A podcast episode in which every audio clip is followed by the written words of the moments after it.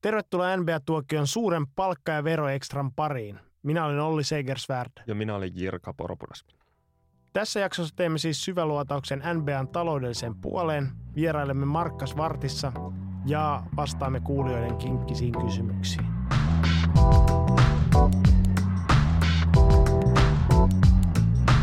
Mutta ensin alkuun voitaisiin ottaa ihan näitä viimeisimpiä kuulumisia NBAn puolelta ja katsoa nopeasti, että mitä siellä tähdistelottelussa oikein tapahtui.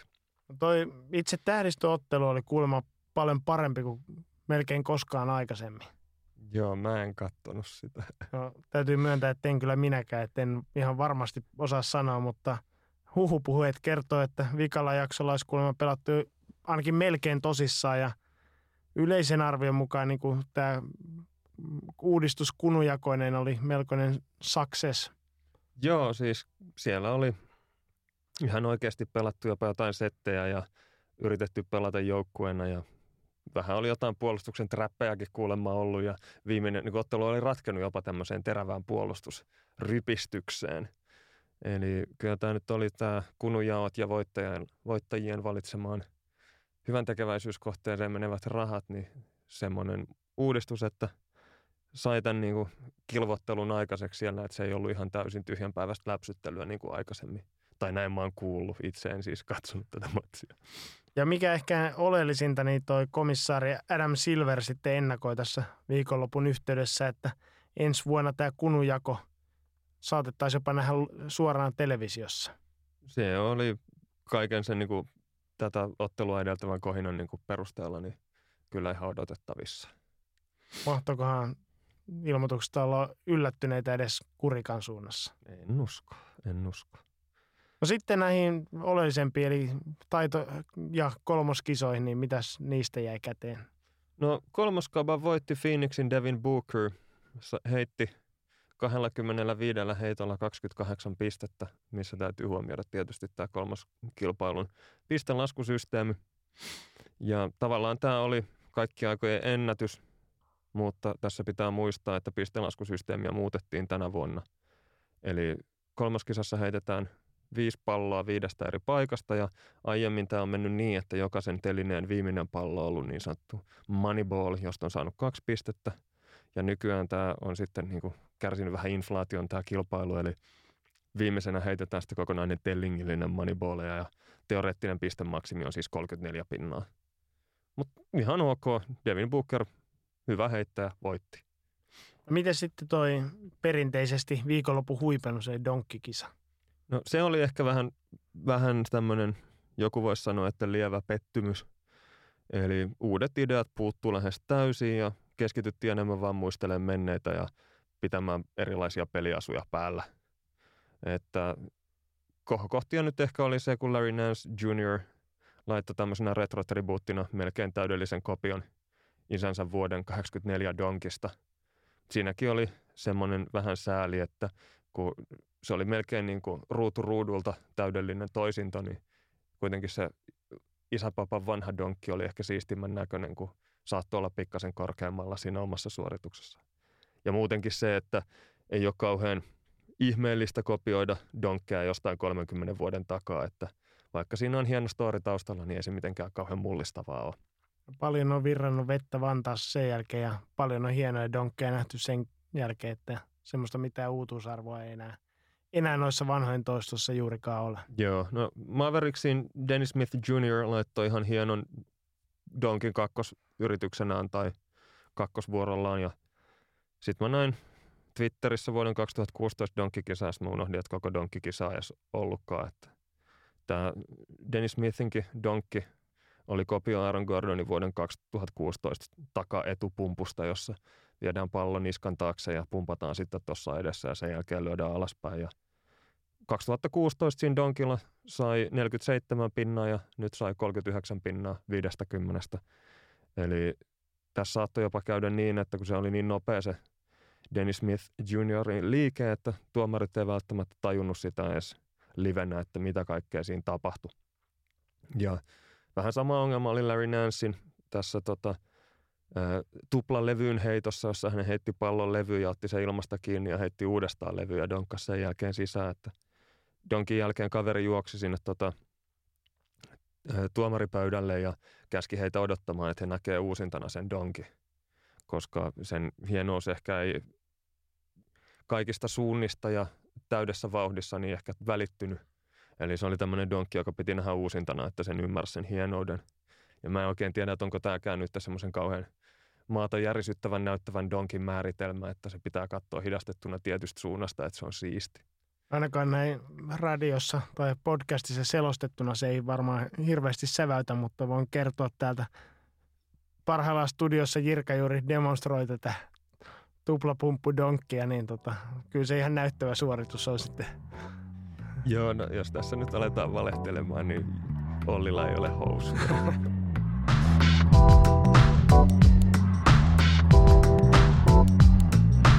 No si, si, siitä, siitä toteumuksesta onkin hyvä siirtyä sitten tämän jakson varsinaiseen pihviin, eli tähän palkka- ja veroekstraa, jota on, on luvattu jo pitkään. Ja erityisesti ilmeisesti yksi kuulija on odottanut vesikielellä. Joo, joukkuekaverini kartanon herrojen Jussi Airas on pidempään jo valittanut mulle siitä, että minkä takia hänen monen nelosen mittaiseen kuulijakysymykseensä ei ole reagoitu mitenkään ja mä oon yrittänyt Juballe vakuutella, että tämä hänen toivomansa suuri palkka- ja veroekstra on kyllä tulossa ja tässä se nyt on. Lisäksi tällä koitetaan häpeilemättä niin kalastella kansan syvien rivien huomiota, että no ainakin iltapäivälehtien vuosittaiset vero- ja palkkatietoekstrat niin tuntuu vetävän lukijoita puoleensa kuin hunajapurkki kärpäsiä, niin tota, samaa mekin yritetään tällä jaksolla saada aikaiseksi. Joo. Kanssa tässä on semmoinen pieni tribuutti takavuosien suomalaiseen koripallojournalismiin, joka ennen vanhaa oli pähkinänkuoressa sitä, että NBA-pelaaja teki näin ja näin monta pistettä, hänelle muuten maksetaan 100 miljoonaa palkkaa. Eli hyvin pitkään musta tuntuu, että ainakin iltapäivälehtien koripallouutisointi oli vain ja ainoastaan NBA-pelaajien palkkojen suuruuksien hämmästelyä, että hämmästellään nyt sitten mekin. Ja jos sä ton Juban monen liuskan mittaisen kysymyksen jotenkin tiivistäisit, niin mitä Juba oikeastaan halusi sitten tietää? No, Juba toivoi, että käydään yksityiskohtaisesti läpi NBAn palkkakatto, omistajat ja, ja sitten, että miten erilaiset kassavirrat ja tulot NBAssa liikkuu. Ja ylipäätään hänestä olisi hauska, jos käytte läpi NBAn bisnespuolta ihan ylipäätään. Ja, ja nyt täytyy vakuutella sitten muille kuulijoille, että tämä on oikeasti ihan mielenkiintoista asiaa. Älkää vielä lopettako kuuntelemista. Että kyllä täällä on ihan niin kuin mielenkiintoisia hommia tullut vastaan, kun tätä on taustottanut. No jos aloitetaan luomalla katsaus sitten, että minkälaisia omistajia tuosta NBA-joukkueiden takaa löytyy. Yksi yhteinen tekijä ainakin on, että kaikki on sikarikkaita, mutta löytyykö tuolta jotain muuta yhdistäviä tekijöitä? No yksi semmoinen hyvin tyypillinen nimittäjä ovat, on se, että monet näistä NBA-joukkueiden omistajista on IT-miljardöörejä, kuten esimerkiksi Portland Trailblazersin Paul Allen, joka varmaan tunnetaan Microsoftin perustajana, ja sitten on toinen Steve Ballmer, joka omistaa Los Angeles Clippersin, ja hänestähän me puhuttiin enemmän tuokion viitosjaksossa, mutta hänkin on siis Microsoftin entinen toimitusjohtaja. Ja sitten on ehkä tunnetuin näistä tämmöisistä IT-puolen jampoista ja korkean profiilin jätkä Mark Cuban, joka omistaa Dallas Mavericksin, joka teki miljardinsa sillä, että möi broadcast.com-firmansa just oikeaan aikaan ennen internetkuplan puhkeamista ja, ja nykyään on varmaan yleisölle tunnetumpi sitten Leijonan luola Shark Tank-ohjelmasta. Ja Sharknado-elokuvan presidentin roolista. Nyt täytyy myöntää, että en ole kyseistä Ja sitten ehkä näihin IT-teknologia-miljardööreihin kannattaa laskea mukaan myös Vivek Ranadive, joka omistaa Sacramento Kingsin ja on tämmöinen intialais-amerikkalainen vähän erikoislaatuisempi omistaja, joka ei ainakaan hyvää tehnyt joukkueelleen näillä omilla innovaatioilla. No toinen tämmöinen merkittävä ryhmä, joka ehkä edustaa enemmän tuommoista vanhaa rahaa sitten on nämä kiinteistö, erilaisilla kiinteistöjunailuilla rikastuneet omistajat, esimerkiksi Chicago Bullsin omistaja Jerry Reinsdorf, joka on myös tuolla korispiireistä tunnettu aikamoisena tuommoisena kitupiikkinä ja ei ole valmis luopumaan niistä kovalla työllä ansaitsemistaan dollareista ainakaan kovin helposti. No sitten Los Angeles Lakersin takaa löytyy, löytyy tota, tohtori Jerry Bass, joka oli, on tuommoinen aikanaan ollut insinööri ja kemisti, joka teki sitten valtavan omaisuuden kiinteistöalalla. Kuoli toki 2013 vuonna ja sitten toi hänen omistusosuus siirtyi Trustin kautta niin kuudelle lapselle ja sitten tuolla oli jonkinlaista omistuskamppailua ja voittajana sitten selvisi tytär Jeannie Bass, joka sitten tällä hetkellä käyttää tota, niin kuin enemmistöomistajan ääntä sitten Los Angeles Lakersissa. Muita hyviä esimerkkejä NBA-joukkueiden omistajista on varmaan kaikkien, kaikkien tuntema, kaikkien aikojen koripalloille Michael Jordan, joka uransa miljarditienestit on sitten kääntänyt siihen, että omistaa Charlotte Hornetsin joukkueen. Ja sitten voidaan ehkä mainita Dan Gilbert, Quicken Loans Pankin perustaja, joka omistaa Cleveland Cavaliersin ja on tämmöinen, saako sanoa, että näkövammainen soheltaja, jonka suhde LeBron Jamesiin on melkoinen riski ollut Cavaliersille vuosien saatossa. Ja sitten näistä soheltajista niin pitää myös mainita James Dolan, joka omistaa New York Knicksin ja on siis Cablevisionin perustaja Charles Dolanin poika, joka alun perin halusi olla muusikko, mutta joutui sitten hoitamaan isänsä imperiumia ja on siinä samalla sitten tehnyt hyvin paljon hallaa myös New York Knicksin joukkueelle. Mutta on kuitenkin Jats-bändin keulahahmona. Se olisi kumma, jos noilla rahoilla niin ei siihen rooliin pääsisi jotenkin. Sitten voitaisiin ehkä vielä mainita tämmöisenä niin kuin vähän poikkeustapauksena tämä venäläisoligarkki eh, Prohorov, joka esiteltiin nelosjaksossa vähän liiankin pitkäksi. Ja nyrkkisääntönä näistä omistajista voisi todeta, että mitä enemmän tämä seuran omistaja näkyy otsikoissa, niin sitä huonommin seuralla menee. Eli aina kun omistaja haluaa ottaa roolia, niin se yleensä on pois niiltä oikealta koripalloalan ammattilaisilta ja, ja siinä mielessä sitten heikentää joukkueen suorituksia. No jos sitten katsotaan vähän noita NBAn seurojen taloutta ja taustaa siellä, ää, siellä omistajien näkökulmasta, niin tuot hahmottuu vähän tämmöisiä erilaisia motivaatioita sitten, sitten tota, minkä takia näitä seuroja pyöritetään. Eli e, tämmöisille vanhan liiton omistajille, niin tuo NBA-joukkue, joiden arvot on noussut tässä – viime vuosina aika tähtitieteellistä vauhtia, niin toi joukkue voi muodostaa aika isonkin osan varaisuudesta ja tuloista ja tätä pyöritään ihan oikeasti niin kuin liiketoimintana siinä, missä, missä jollain muulla on jonkinla, joku perinteisempi yritys, mutta sitten ehkä noilla tuoreimmilla omistajilla, jotka on ennestään jo sitten rikastunut jollain muulla bisneksillä, niin NBA on ehkä tämmöinen kallis harrastus siinä, missä jollain muulla on antiikki kilpautot tai, tai kalliit viinit tai muuta, niin – vastaavanlainen tämmöinen egotrippi on sitten tämä NBA-joukkueen pyörittäminen. Joo, siinä mielessä nämä NBA-joukkueet on niukka resurssi, että maailman ökyrikkaita porhoja pullollaan, mutta vain 30 heistä voi e, kehuskella olevansa NBA-joukkueen pääomistaja. Eli se on varmaan aika monella näistä Mark Cubaneista sun muista niin semmoisena vahvana motivaattorina tälle toiminnalle. Tästä ehkä hyvin kertoo tämä Mark Cubanin muutaman vuoden takainen – sitaatti, kun häneltä kysyttiin, että olisiko hän valmis myymään Dallas Mavericksi, jos joku löysi saman tien tota, pöytään neljä miljardia, niin Cuban totesi tähän vaan, että mitä minä tekisin neljällä miljardilla. Niin tämä kertoo aika paljon sen, että rahaa on monella, mutta NBA-joukkueita aika harvalla.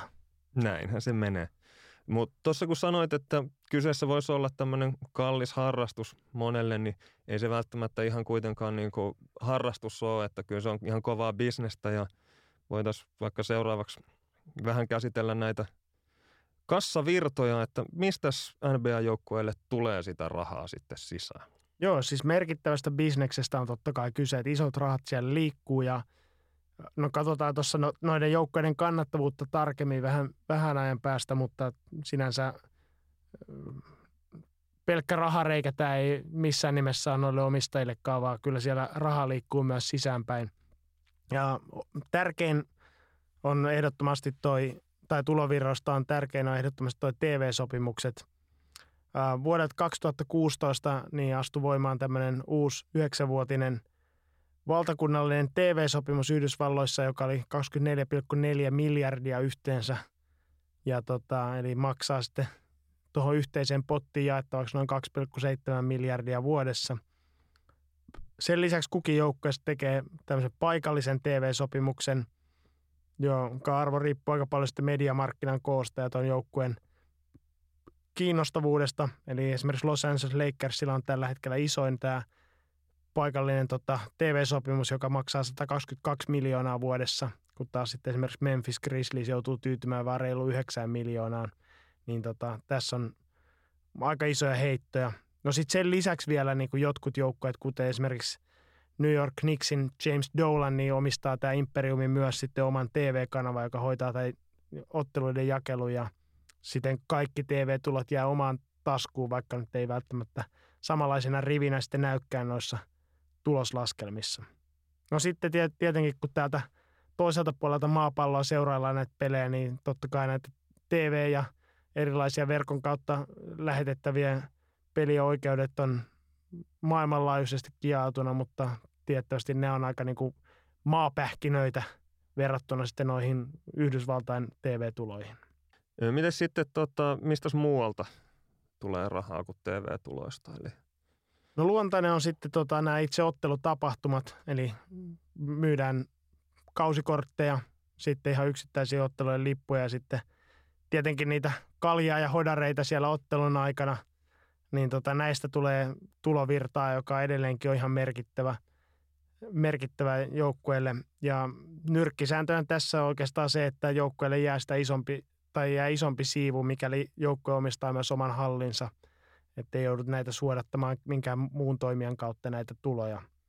Ja näin on ainakin New Yorkissa, Washingtonissa ja Portlandissa ja muualla on sitten saattaa olla vähän tämmöisiä epämääräisempiä niiden hallien omistuskuvioita. Eli tästä niin kuin nopeasti katsoi esimerkiksi New York Knicksillä aika hyvin pullatuunissa tulomielessä, että he omistavat niin kaikki, kaikki tähän joukkueen toimintaan liittyvät hallin, TV-kanava ja niin edespäin, niin tota, kaikki raha jää sitten heille eikä ole kakussa jakajia.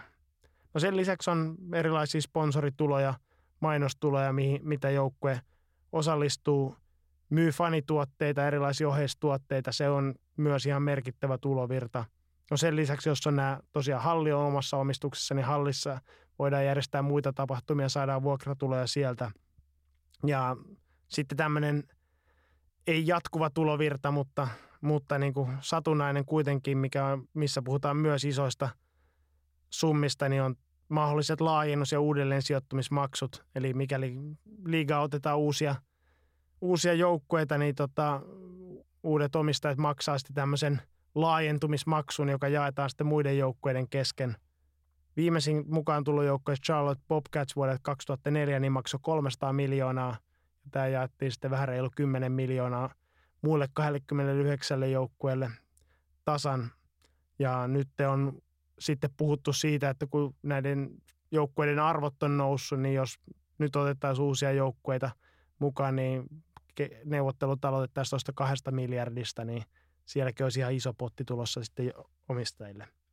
Ja sitten myös tässä, että jos joukko haluaa vaihtaa kaupungista toiseen, niin tämä uudelleen sijoittumismaksu jaetaan myös muille, muille omistajille ja tästä tämä on tämmöinen – vähän elävä tämä summa, että ei ole mitään taulukkoa, minkä mukaan niitä katsotaan, mutta tiettävästi 2013-2014, kun oli Sacramento Kings myynnissä, niin oli yksi tämmöinen mahdollinen omistajaryhmä, joka olisi halunnut siirtää sitä Kingsin Seattleen, niin oli tarjoamassa tämmöistä 115 miljoonan summaa tästä muille omistajille siitä hyvästä, että he saa siirtyä Seattleen, niin siinäkin puhutaan sitten jo ihan oikeasti miljoonista per omistaja, mitä tuommoista voi tulla.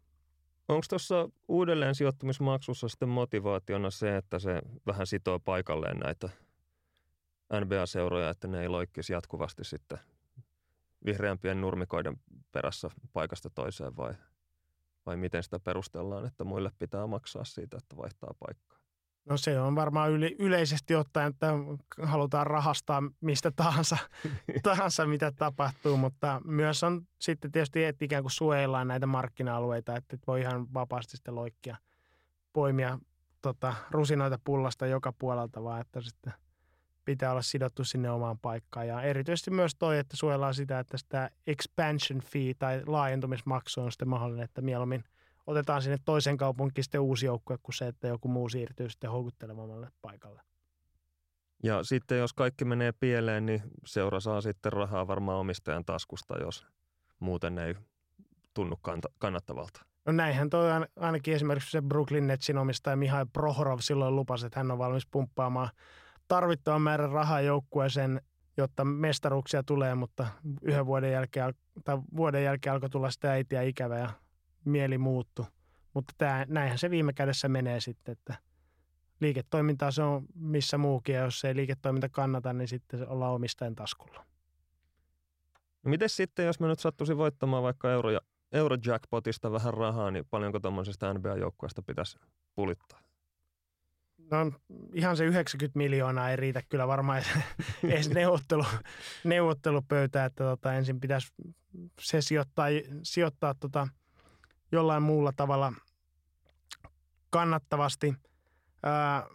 Tuossa Forbes-lehti arvioi vuosi sitten näitä, tai oliko 2016 eli reilu vuosi sitten, niin, niin tota näitä eri joukkueiden arvoa ja päätyi siihen, että – vähäarvoisin olisi sitten New Orleans Pelicans, joka, jolle arvottiin semmoinen luku 650 miljoonaa.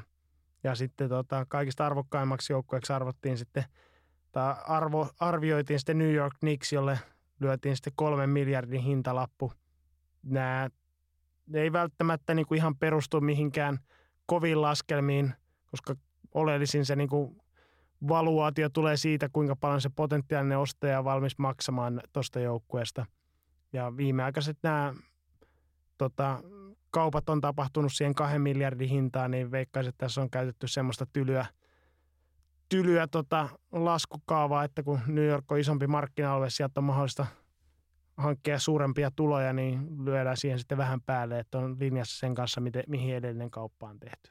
Eli, Mut, aika, eli aika paljon saisi vakuutella porukkaa, että – että 90 miljoonalla saisi edes siivun joukkueesta. Joo, se voi olla tosiaan, niin jos tuota Cubanin sitaattia katsoo, niin voi olla, että 90 miljardillakin niin pitäisi ensin kaivaa se halukas myyjä ennen kuin sitten päästään edes neuvottelemaan hinnasta. Että, että ei, ole, ei, ei löydy suoraan Alepan hyllyltä sitten ostettavaa, vaikka innokas ostaja löytyisikin.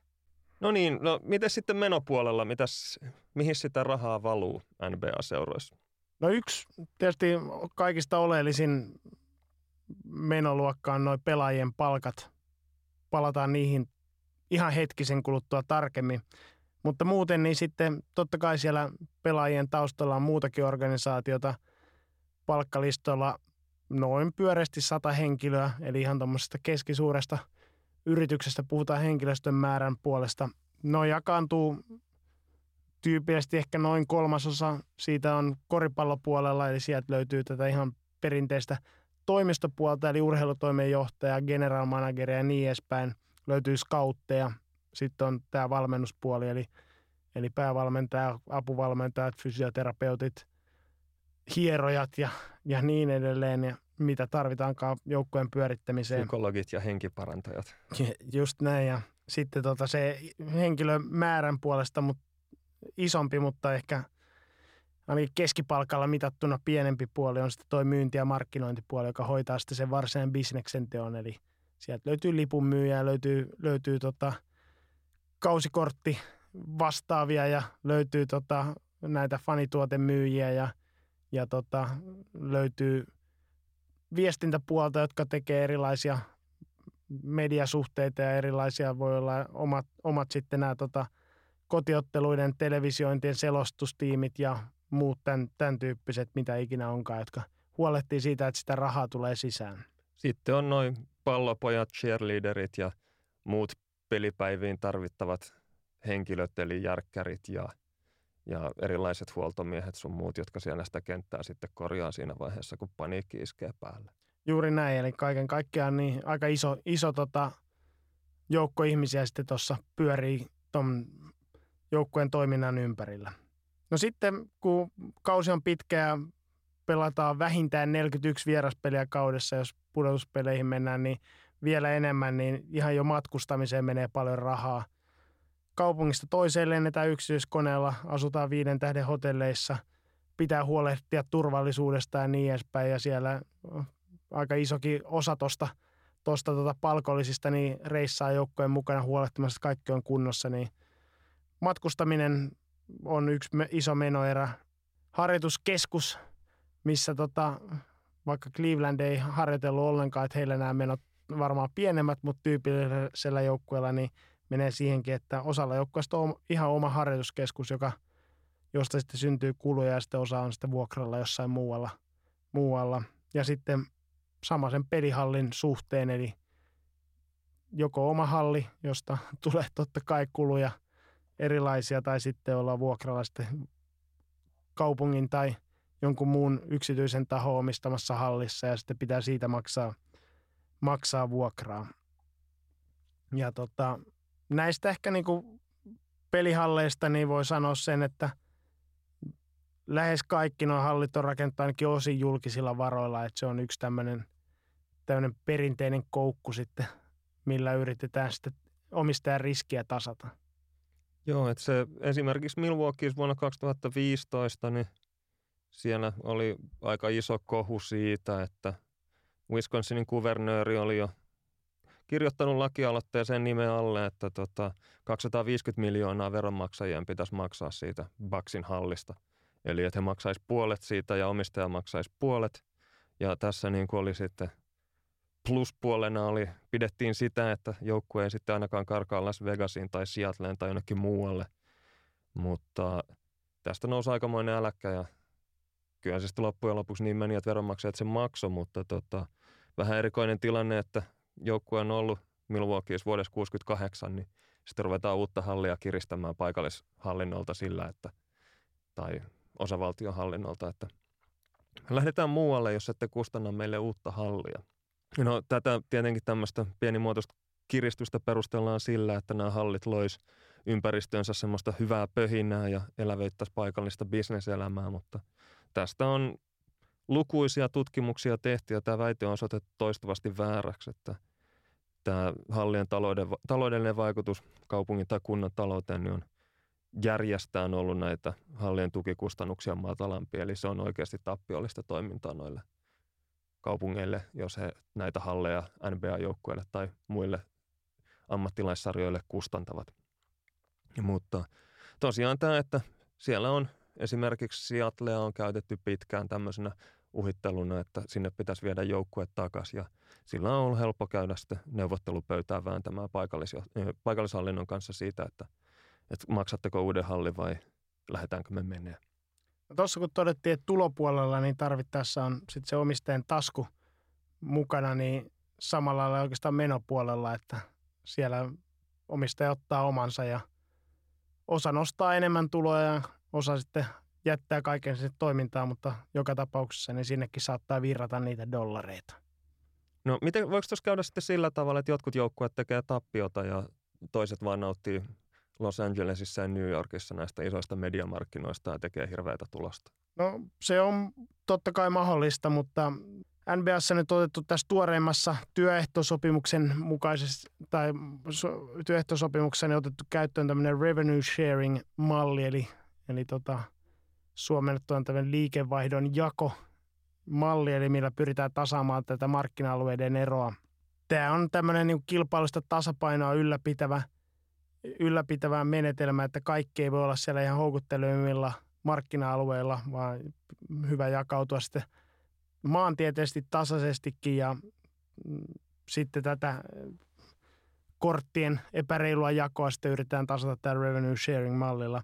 Ja tämä tarkoittaa oikeastaan käytännössä sitä, että tota, tietyistä niin tuloista niin po, yhteiseen pottiin jaetaan puolet ja sitten tämä potti jaetaan sitten tasan näiden joukkueiden kesken – ja se tarkoittaa sitä, että osa maksaa sitten sinne potti enemmän kuin saa ja osa sitten saa enemmän kuin maksaa.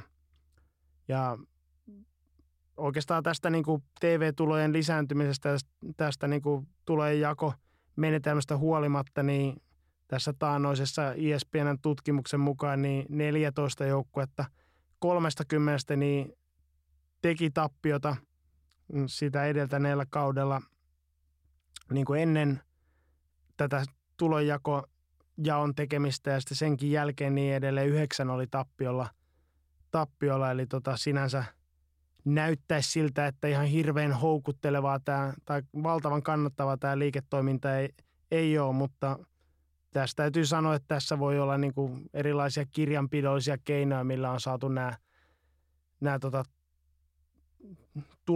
tulos näyttämään paljon heikommalta, mitä se oikein, oikeasti on. Ja tässä voi olla erilaisia konsernin sisäisiä järjestelyitä, missä omistuksia tulee ohjataan vähän minne sattuu ja, ja tota, saadaan sitten, sitten tosiaan näyttämään, että me ollaan täällä melkein puilla paljailla. Ja tämä on vahva asettaa sitten noihin työehtoneuvottelujen pelaajien kanssa. Eli jos näyttää siltä, että mekin hävitään tässä rahaa, että meille pitää jäädä isompi potti, potti, että me ei voida maksaa teille enempää liksaa, niin se on aina niin kuin mikä näyttää hyvältä sitten omistajien näkökulmasta. Ja kun tämä täydellinen tietysti kirjanpito ei ole avointa, avointa pelaajayhdistyksille, vaan siellä velvoitetaan avaamaan vaan tiettyjä osia siitä tilikirjoista, niin aika vaikea tuota vastaan sitten pelaajayhdistyksenkään argumentoida. Ja tietenkin pitää muistaa, että jos joukkueiden arvoja mitataan nyt kerran miljardeissa, niin näitä omistajia niin se ei kauheasti kannata sääliä, vaikka muutaman miljoonan tekisikin tappiota siitä ilosta, että omistavat NBA-joukkueen. No sitten kun sivuttiin nyt tätä työehtoneuvottelujen tulosta ja mitä se tarkoittaa, niin sen seurausta esimerkiksi tuo palkkakatto, mihin ollaan viitattu jo useampaan kertaan näissä eri, eri jaksoissa, niin mikä sen oikeastaan niin kuin taustalla ajatuksena No palkkakaton taustalla on tämmöinen, sitä perustellaan kauniilla ajatuksella siitä, että kaikki joukkueet olisi samalla viivalla ja kilpailu olisi sitä myöten tasaväkistä heidän välillään.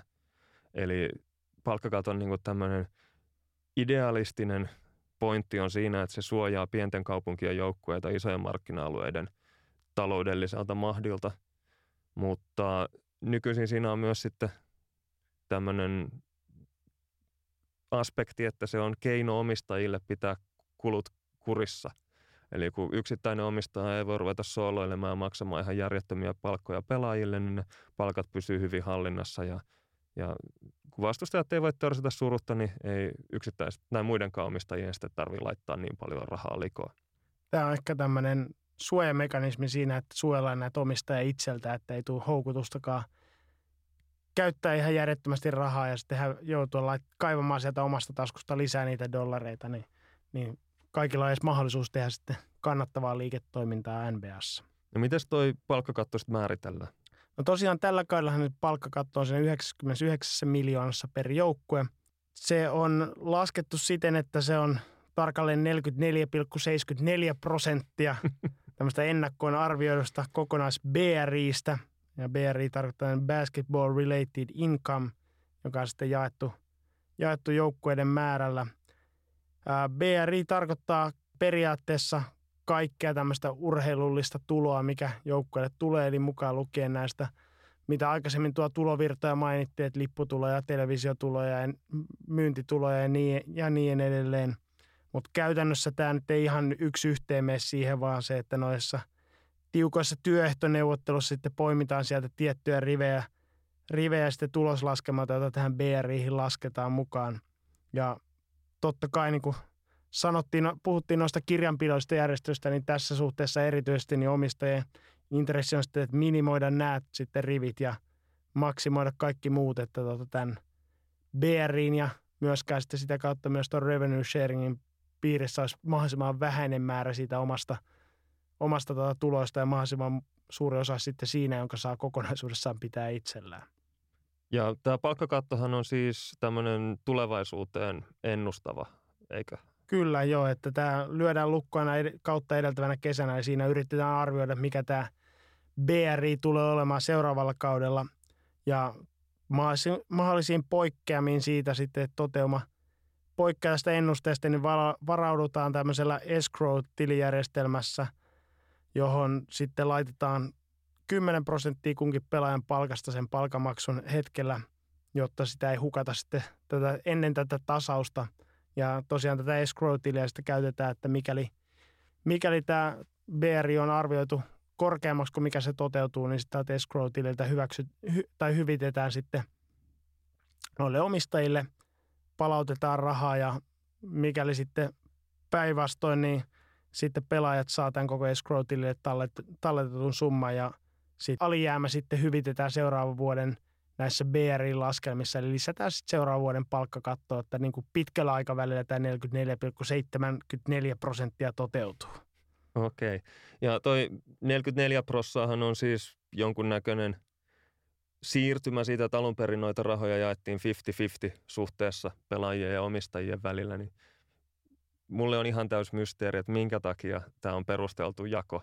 Eli minkä takia pelaajien ja omistajien pitäisi jakaa nämä voitot sitten puoliksi. Niin ja sitten ottamatta tässä nyt erityisesti kummankaan, kumpaankaan puolelle kantaa, että kumpi ansaitsisi enemmän, niin onhan toi vähän hassu, että toi lasketaan niin kuin liikevaihdosta toi 50-50 jako ja sitten, sitten sitä omistajien puoliskosta sitten otetaan kaikki menot vasta pois, että no toki pelaajien omat menot otetaan heidän puoliskostaan pois, mutta joka tapauksessa että tämä ei ole niin kuin, että voiton jakamista, vaan tämä on, tämä on sen ihan vaan niin kuin liikevaihdon jakamista. No NBA-joukkueet sitten voi tiettyjen minimi- ja maksimipalkkojen puitteissa päättää sen, että missä suhteessa he jakaa rahaa näille pelaajilleen, kunhan pysyvät palkkakaton alla. Mutta tämäkään ei ole täysin ehdotonta, eli tuo palkkakatto voidaan tietyissä tilanteissa ylittää ja siinä mielessä tämä NBA palkkakatto on niin sanottu soft cap. Mitä se tarkoittaa? No tosiaan niin sinänsä tuon palkkakaton yli voidaan mennä ilman niin kuin erityisiä sanktioita, eli tota, joukkue saa edelleen jatkaa pelaamista ja palkkojen maksamista, to, mutta tota, tämä ylittäminen edellyttää aina sitten jotain tämmöistä työehtosopimuksen kirjattua poikkeusta. Ja tota, ihan tätä tämmöistä täysin yletöntä sitten rahan käyttöä rajoittamassa niin on tämmöinen ylellisyysvero, joka tota, iskee sitten, niin kuin sanottiin, niin tälle kaudelle palkkakatto 99 miljoonassa – niin tämä ylellisyysvero iskee 119 miljoonan jälkeen ja jokaisesta sen ylittävästä dollarista tulee maksaa sitten liikalle puolitoista dollaria sakkoa. Tämä vero kiristyy sitten aina viiden miljoonan välein ja on tota, tämmöisten uusioiden tapauksessa, eli jos on maksanut tätä yleisveroa kolmella edeltävästä neljästä kaudesta, niin dollarin korkeampi vielä. Ja muistaakseni ylimmällä rajalla ollaan sitten tuossa, että jokaista pelaajille maksetusta dollarista, niin maksetaan 4 dollaria 75 senttiä liigalle, eli suhteeseen ankaraksi sitten muodostuu tämä sakko, mikäli törsää rahaa ihan su- surutta.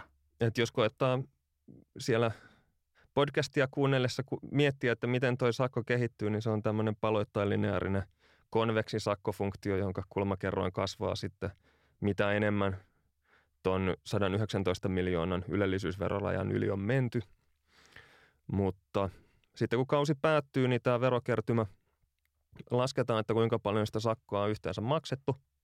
Ja sitten tota, jaetaan tasan niiden joukkueiden kesken, jotka eivät ole sakkoja maksaneet.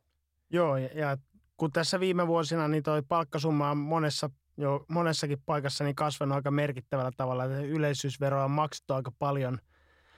Ja usein joukkueen toimesta niin tämäkin alkaa olla semmoinen ihan merkittävä tulovirta sitten niille joukkoille, jotka onnistuu pysyttelemään siellä yleisverorajan alapuolella ja myös houkuttelee sitten hakeutumaan sinne alapuolelle, jotta on, pääsee si- osalliseksi tähän Niin, rahoihin. sehän on yksi tämmöinen motivaatio ollut pelaajakaupoissa. Eli esimerkiksi Portland lähetti Noah Bonlain Bullsiin just sen takia, että päästään ylellisyysverorajan alapuolelle ja siirtyi sitten maksupuolelta vastaanottajapuolelle. Eli siinä oli niin kuin jopa tämän Von Leyn sopimusta isompi pomppaus siinä, että paljonko he säästivät rahaa. Kyllä. Ja tota, sen lisäksi, että tuo ylellisyysvero niin tulee ihan tämmöinen finanssipuolen tota, rasite, niin asettaa myös sitten, tai tiukentaa sääntöä noiden poikkeusten käytön suhteen. Eli mikäli olet ylellisyysveron maksaja, niin sun on vaikeampi kirjata sitten uusia pelaajia, pelaajia tota, joukkueeseen. No miten tämä NBA-systeemistä poikkeaa esimerkiksi jenkkifudiksen NFLstä tai baseballin Major League Baseballista? No NFLssä niin on käytössä tämmöinen ihan rehellinen kova palkkakatto, eli millään kepulikonsteille ei voida mennä sen yli. Kauden päättyessä niin jokaisen joukkueen pitää olla palkkakato alapuolella.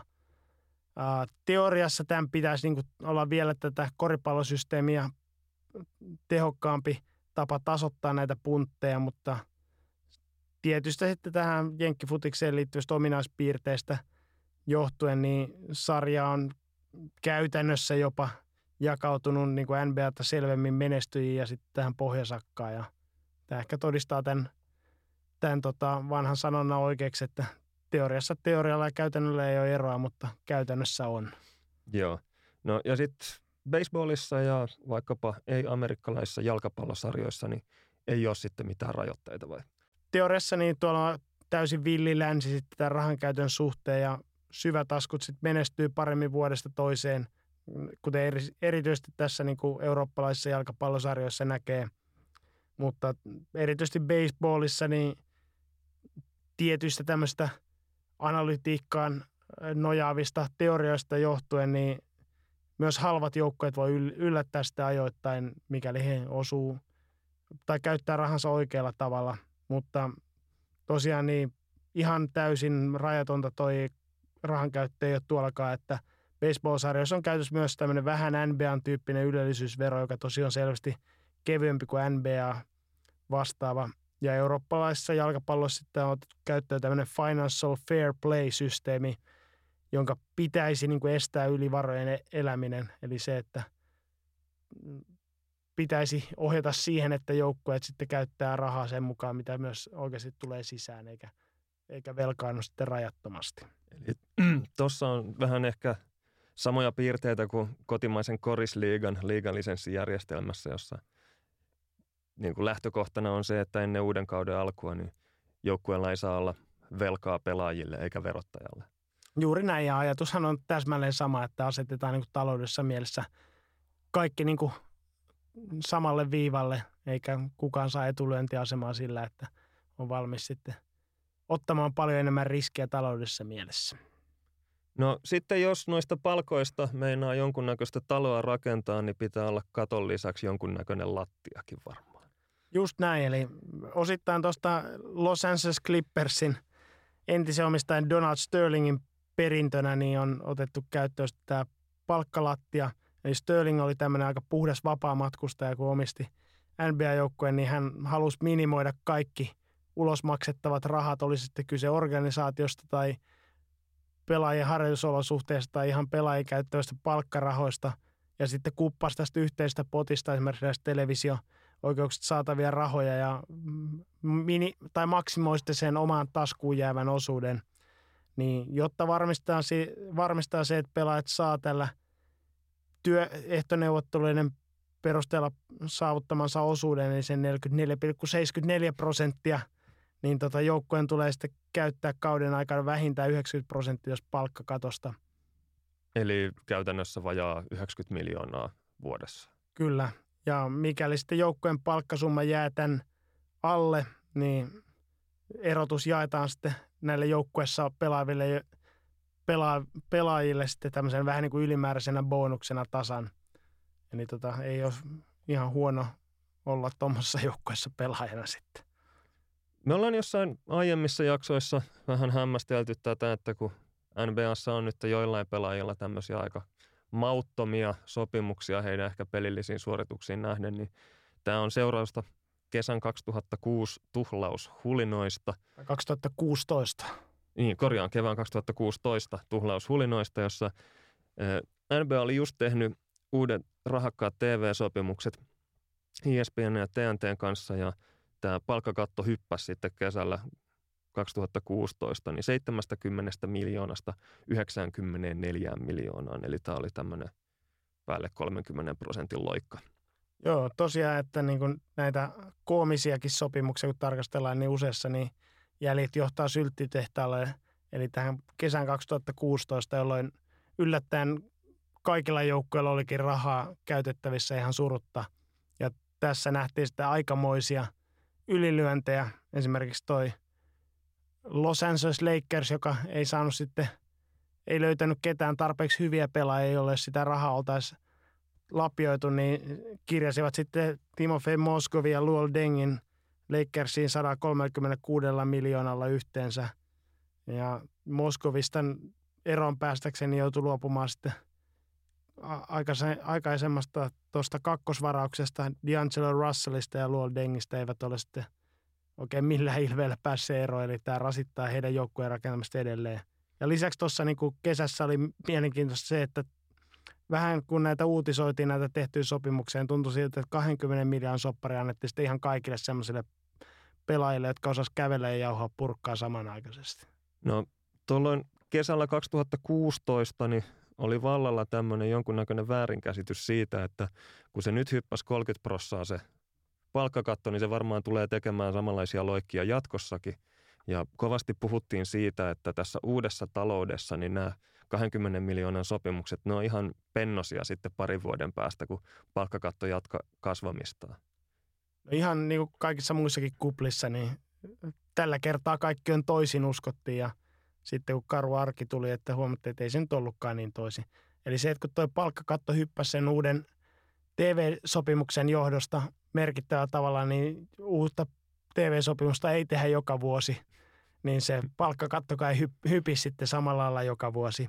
Ja nyt näyttäisi tosiaan, että toi palkkakatto on tasaantunut ja tulee tasaantumaan tulevinakin vuosina tuohon sadan miljoonan tienoille. Ja tota, huonosta, tai näistä kesällä 2016 tehdyistä huonoista sopimuksista, niin näytti tulla sitten vieläkin pahempia riippakiviä kuin mitä silloin pahimmatkaan pessimistit uskalsi odottaa. No tuohon liittyy tietysti se, että ne sopimukset usein laaditaan sillä tavalla, että ne vuosittaiset maksut kasvaa asteittain yhä isommiksi ja isommiksi, niin kun se palkkakatto yhtäkkiä jämähtikin tuohon 100 miljoonaa suurin piirtein, niin nämä kasvavat huonot sopimukset niin syö prosentuaalisesti aina vain suuremman ja suuremman osuuden siitä palkkakaton alla olevasta tilasta. No, tämä palkkakaton hidas nousu ja sitten tämä tehtyjen sopimusten nopeampi nousu niin johtaa siihen, että tulevana kesänä niitä yli 10 miljoonaa tilaa palkkakaton alla on ainoastaan seitsemällä joukkueella näillä näkymin. Eli 10 miljoona, 10 miljoonakaan ei vielä ihan tähtipelaajaa kyllä saa, mutta sentään jonkinlaisia vahvistuksia on mahdollisuus hankkia. Ja tämä seitsemän joukkuetta, ne on historiallisen vähän. Eli tämä tulee kertoa sitä, että isoja rahoja tullaan maksamaan hyvin harvalle pelaajalle tulevana kesänä. Ja paljon tulee olemaan pettyneitä, pettyneitä pelaajia, kun semmoista sopimusta ei tule saamaan, mitä ehkä kaksi vuotta sitten olisi kesällä odottanut vesikielellä. Se on varmaan agenteillekin aika vaikea tilanne yrittää niille pelaajille selittää sitä, että, että se nyt oikeasti on huonompi pelaaja kuin tämä Sälli, joka kolme vuotta sitten teki sopimuksensa, mutta taloudellinen tilanne on nyt vaan vähän erilainen. No jos sitten katsotaan näitä yksittäisten pelaajien sopimuksia ja niihin liittyviä rajoitteita, niin tota, yksi silmiinpistävä NBS ja mikä on ollut iso voitto aikanaan pelaajayhdistykseltä on se, että kaikki sopimukset on täysin taattuja. Joo, eli tarkoittaa sitä, että palkat on maksettava, vaikka pelaajalle annettaisiin kenkää tai ura muuten päättyisi ennen aikaisesti. Eli siinä vaiheessa, kun nimet on paperissa, niin voi niin kuin oikeasti alkaa laskeskelemaan niitä dollareita, että ne sitten tulee tilille ennemmin tai myöhemmin tasaisesti jyskyttää. Mutta tässä on sitten tämä kääntöpuoli, että nämä jollekin pelaajalle luvatut palkat, niin sitten jää myös tukkimaan joukkueen palkkakattoa, vaikka pelaaja olisi jo vuosia jo ollut jossain toisella kilometritehtaalla. Et, eli sen takia usein puhutaan siitä, että joukkueet haluaa päästä jostain sopimuksista eroon, niin tarkoittaa sitä, että he on tehnyt eh, virheratkaisun joitain vuosia aikaisemmin ja luvanneet ylimäärin rahaa jollekin pelaajalle, joka nyt sitten tukkii tuon heidän palkkakatoalla olevan tilan kokonaan, ja he ei pysty kehittämään joukkuetta, koska yksittäinen tämmöinen kaveri toimii semmoisena rahareikänä, että muille ei jää mitään. No tämä tota, on niinku erityisesti vertailukohtana on hyvä katsoa tässä tämä mainittu NFL, niin jossa käytännössä koskaan niin sopimukset ei ole täysin taattuja, niin siellä kun uutisoidaan uusista sopimuksista, niin ilmoitetaan aina kaksi lukua. Että toinen on se, että mikä on sopimuksen kokonaisarvo ja sitten toinen paljon pienempi luku on, on se, jonka pelaaja oikeasti tästä saa. Niin tota, tämmöisessä tilanteessa NBA ei ole, vaan tosiaan niin kuin summa, ilmoitettu rahasumma on se, mikä myös pelaajan tilille tulee, tulee sitten kilahtamaan aikanaan. Tai ei ihan kokonaisuudessaan, kuten kohta päästään siihen. Joo, no sitten Suomessa on tapana korisliigassa uutisoida, että sopimukset on aina mallia 1 plus 1 vuotta. Eli niihin liittyy jotain optioita, joita ei sen tarkemmin määritellä, että kuka päättää ja mitä päättää. Niin miten nämä pelaajasopimusten optiot toimii NBAssa? Tai käsittääkseni Suomessa vielä nämä on tämmöisiä molemminpuolisia optioita, eli optio ei itse asiassa kumpaakaan osapuolta velvoita, vaan se on ikään kuin sama asia kuin tehtäisiin uusi sopimus sitten, että kun, kun tuota, käytetään tämä optio. Mutta to, tuolla NBS tämä on selvempi, että on sekä pelaajaoptioita että joukkojaoptioita. Pelaajaoptio tarkoittaa sitä, että sopimuksen viimeinen tai viimeiset vuodet on semmoisia, joiden sitten käyttämästä päättää pelaaja. Mikäli pelaaja päättää olla käyttämättä ne, niin hän on sitten vapaa-agentti neuvottelemaan uutta sopimusta. No tästä meillä on kuulija kysymys Taneli Liimataiselta. Maksaako joku hullu DeAndre Jordanille kesällä yli 24 miljoonaa? Ja kuka se hullu on? Uskaltaako edes olla käyttämättä optiot? No, tarkalleen toi kysymys oli, että 24,2 miljoonaa, koska muistaakseni DeAndre Jordanilla siis sopimus olisi muuten päättymässä tässä tulevana kesänä, mutta hänellä on tämmöinen pelaajaoptio sitten vuodesta Los Angeles Clippersin kanssa, jonka arvo on 24,14 miljoonaa. Ahaa. Eli tota, tätä suurempaa, suurempi pitäisi sopimus jostain saada. Niin kuten tuossa mainittiin, että rahaa on vähän markkinoilla tarjolla tuommoiselle atleettiselle 30-vuotiaalle sentterille, niin sitä tuskin sitä vähän rahaa tullaan lapioimaan. Eli sanoisin, että DeAndre Jordanin ainoa toive, to, toive saavuttaa tuo 24,2 miljoonaa on se, että hän käyttää tuon optionsa ja Clippersit jostain syystä maksaa näitä palkkoja joukkueelle sen verran vähän, että joutuu sitten ton, ton tota hyvityksen saavu, tai palkkalattian saavuttaakseen niin jakamaan pelaajille ja DeAndre Jordan saa sitten siitä tämmöiset suolaiset lomarahat päälle ja pääsee tuohon 24,2 miljoonaa. Ja näissä pelaajaoptioissahan siis pointtina on se, että pelaajat haluaisi ajoittaa sen hetken, milloin he ovat vapaina agentteina markkinoilla. Eli erityisesti se, että jos ei ole pakko, niin ei olla ensi kesänä tai Joo. tulevana kesänä. Eli tavoite on se, että seuraava sopimus olisi mahdollisimman suuri ja sitten suojaa sitten pelaajaa loukkaantumistilanteessa. Eli jos loukkaantuminen koittaa, niin silloin kannattaa tietysti tuommoinen pelaajaoptio käyttää, niin saa aiemman kondiksen mukaan sitä palkkaa sen yhden vuoden ajan. Ja sitten toisaalta – jos taas näyttää sille, että yhtäkkiä markkinoilla on hirveästi rahaa, niin silloin kannattaa tuo pelaajaoptio jättää käyttämättä, jos on usko siitä, että saa paremman sopimuksen sitten jostain muualta tai tältä omalta seuraltaankin. No tällä pelaajaoptiolla sitä arvo on vaan siinä tilanteessa, että se muistaa käyttää. Ja tästä löytyy totta kai historiasta varoittava esimerkki.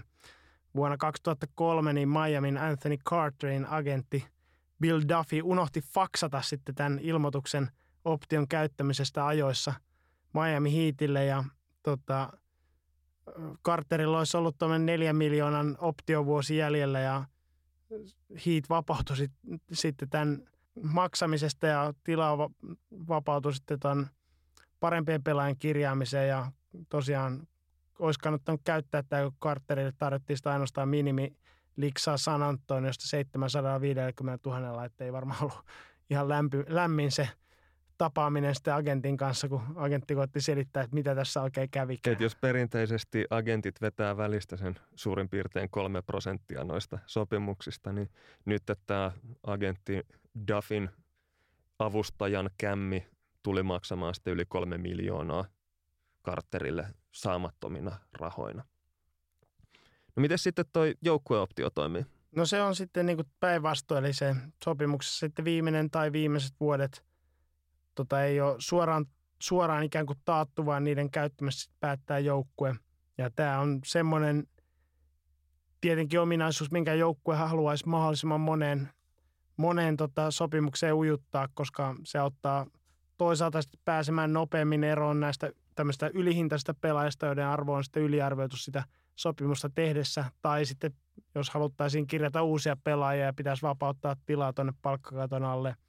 Ja toisaalta sitten taas, jos on onnistuttu sitten neuvottelemaan hyvä sopimus tämmöisen jonkun pelaajan kanssa ja hän on selvästi ylittänyt sen arvonsa, niin tämä joukkojen optiota käyttämällä voidaan sitten pitää tämä jo aiemmin neuvoteltu hintaan sitten vielä pidempään tämä pelaaja. Toi tulee varmaan myös usein kyseeseen sijaan, että jos on nuoria pelaajia, joista on niin epävarmuutta siitä kehityksestä, niin joukkueet haluaa sitten niin pitää itsellään mahdollisuuden siihen, että jos kaveri kehittyy, niin pidetään se sitten vähän halvemmalla pihdeissä. Kyllä.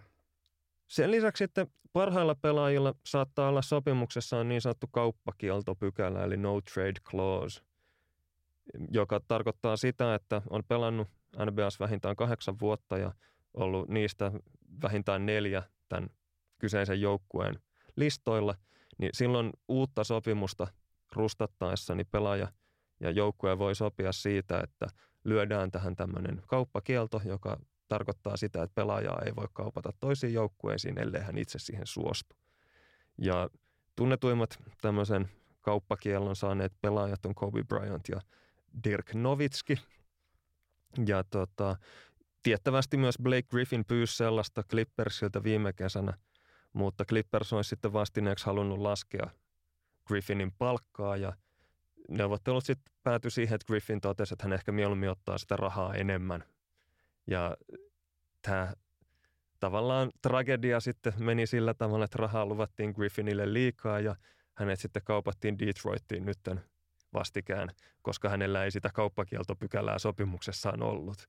Eli tiedä häntä, että kuka tässä voitti ja kuka hävisi, mutta Griffin olisi tältä ainakin välttynyt sillä, että olisi ottanut vähän vähemmän rahaa viime kesänä. Täytyy tuosta mainita vielä se sun skippaama Carmelo Anthony, joka tuossa e, menneessä jaksossa... Mä en skipannut ny- Carmelo Anthony, mä korvasin hänet Dirk Nowitzkilla. kun tuossa menneessä jaksossa niin tuosta tota, New York Knicksistä puhuttiin ja suurista ongelmista, niin tämä Carmelo Anthony no trade clause on sitten tässä ollut tämän ihan täysin keskiössä. Eli tosiaan niin silloinen GM Phil Jackson ilmeisesti ihan täysin pyytämättäkin niin löi Carmelo Anthonyn sopimukseen tämän no trade clausein mukaan ja sitten melkein, melkein niin kuin mustekka ei ehtinyt kuivua paperissa, kun Phil Jackson muutti mielensä ja koitti ruveta kaupittelemaan – Carmelo Anthonyä ulos New Yorkista, mutta tämä ei onnistunutkaan tämän kauppakieltopykälän takia ja sitten alkoi tämmöinen mediapeli, jossa syy, syyteltiin Carmelo Anthonyä siitä, että hän ei suostu näihin pelaajakauppatarjouksiin, joita Phil Jackson olisi valmis sitten leipomaan, niin tota, tämä oli mielenkiintoinen episodi tässä sopimuspykälien historiassa. Mä vaihdoin sen sen takia, että tunnetuimmat no trade clausein saaneet pelaajat, niin siinä kyllä Novitskin täytyy olla sillä listalla. No, no mitä sitten tapahtuu pelaajille, kun heidän sopimuksensa päättyvät? No jos sopimus tai tota, on aito, aidosti sopimus ja siteet tähän vanhaan joukkueeseen katkee, niin pelaan tämmöinen niin unrestricted free agent, eli rajoittamaton vapaa-agentti. Ja hän on sitten vapaa valitsemaan minkä tahansa joukkueen, jonka kanssa tekee seuraavan sopimuksen, mikäli taidot riittää siihen, että hänelle tarjotaan sopimusta. Ja tähän liittyy semmoinen yksityiskohta, joka ei ehkä ainakaan NFLssä ole ihan sama, että siinä vaiheessa, jos joukkue päästää pelaajan vapaaksi, täysin rajoittamattomaksi vapaaksi agentiksi, niin he menettää niin kaikki ansaintamahdollisuudet, mitä tähän pelaajaan liittyy. Eli jos kaveri tekee kau- sopimuksen jonnekin muualle, niin se on sille vanhalle jengille sitten vaan ikävämpi paikka, kun taas esimerkiksi NFLssä sitten tulee näitä varausvuoroja sitten kompensaationa siitä, että on menettänyt vapailla markkinoilla pelaajia. Joo, ja siellä on sitten tämmöisiä mahdollisuuksia tehdä tämmöinen franchise tag käyttää, jolla sitten rajoitetaan näitä pelaajan oikeuksia valita joukkueensa, niin näitä tämmöisiä ei ole NBAssa käytössä. Mutta sitten tota, nuorin pelaaja liittyy tämmöinen rajoitettu sitten vapaa-agenttistatus, joka koittaa sitten siinä vaiheessa, kun tulokassopimus päättyy. Ja tota, joukkoja voi antaa pelaajalle tämmöisen qualifying offerin, joka on, suuruus on ennalta määrätty tämän pelaajan varaustatuksen tai varausvuoron mukaisesti. Ja mikäli joukkue tämmöisen yhden vuoden qualifying offerin antaa, tai ei, anteeksi ei anna, niin sitten tämä pelaaja on taas tämmöinen rajoittamaton vapaa-agentti, mutta mikäli, mikäli pelaajalle semmoinen annetaan, niin hän on rajoitettu vapaa-agentti, joka tarkoittaa sitä, että – että tota, pelaaja voi neuvotella minkä joukkueen kanssa tahansa sopimustarjoukseen, mutta tällä vanhalla joukkueella on sitten kaksi päivää aikaa täsmätä tämä sopimustarjous. Eli tällöin tämä vanha joukkue niin perii tämän toisen joukkueen tarjoaman sopimuksen niin sellaisenaan, eli täysin ne summat ja ne pituudet, mitä, mitä uuden tai tämä uusi mahdollinen joukkue sitten neuvotteli. Eli käytännössä siis tämmöinen rajoitettu vapaa agentti kiertää agenttinsa kanssa muita joukkueita läpi ja yrittää hakea sieltä itselleen mahdollisimman mieluisan sopimuksen, jonka vie sitten vanhalle joukkueelle esiteltäväksi, että tämmöinen on nyt tarjolla, mitä te teette.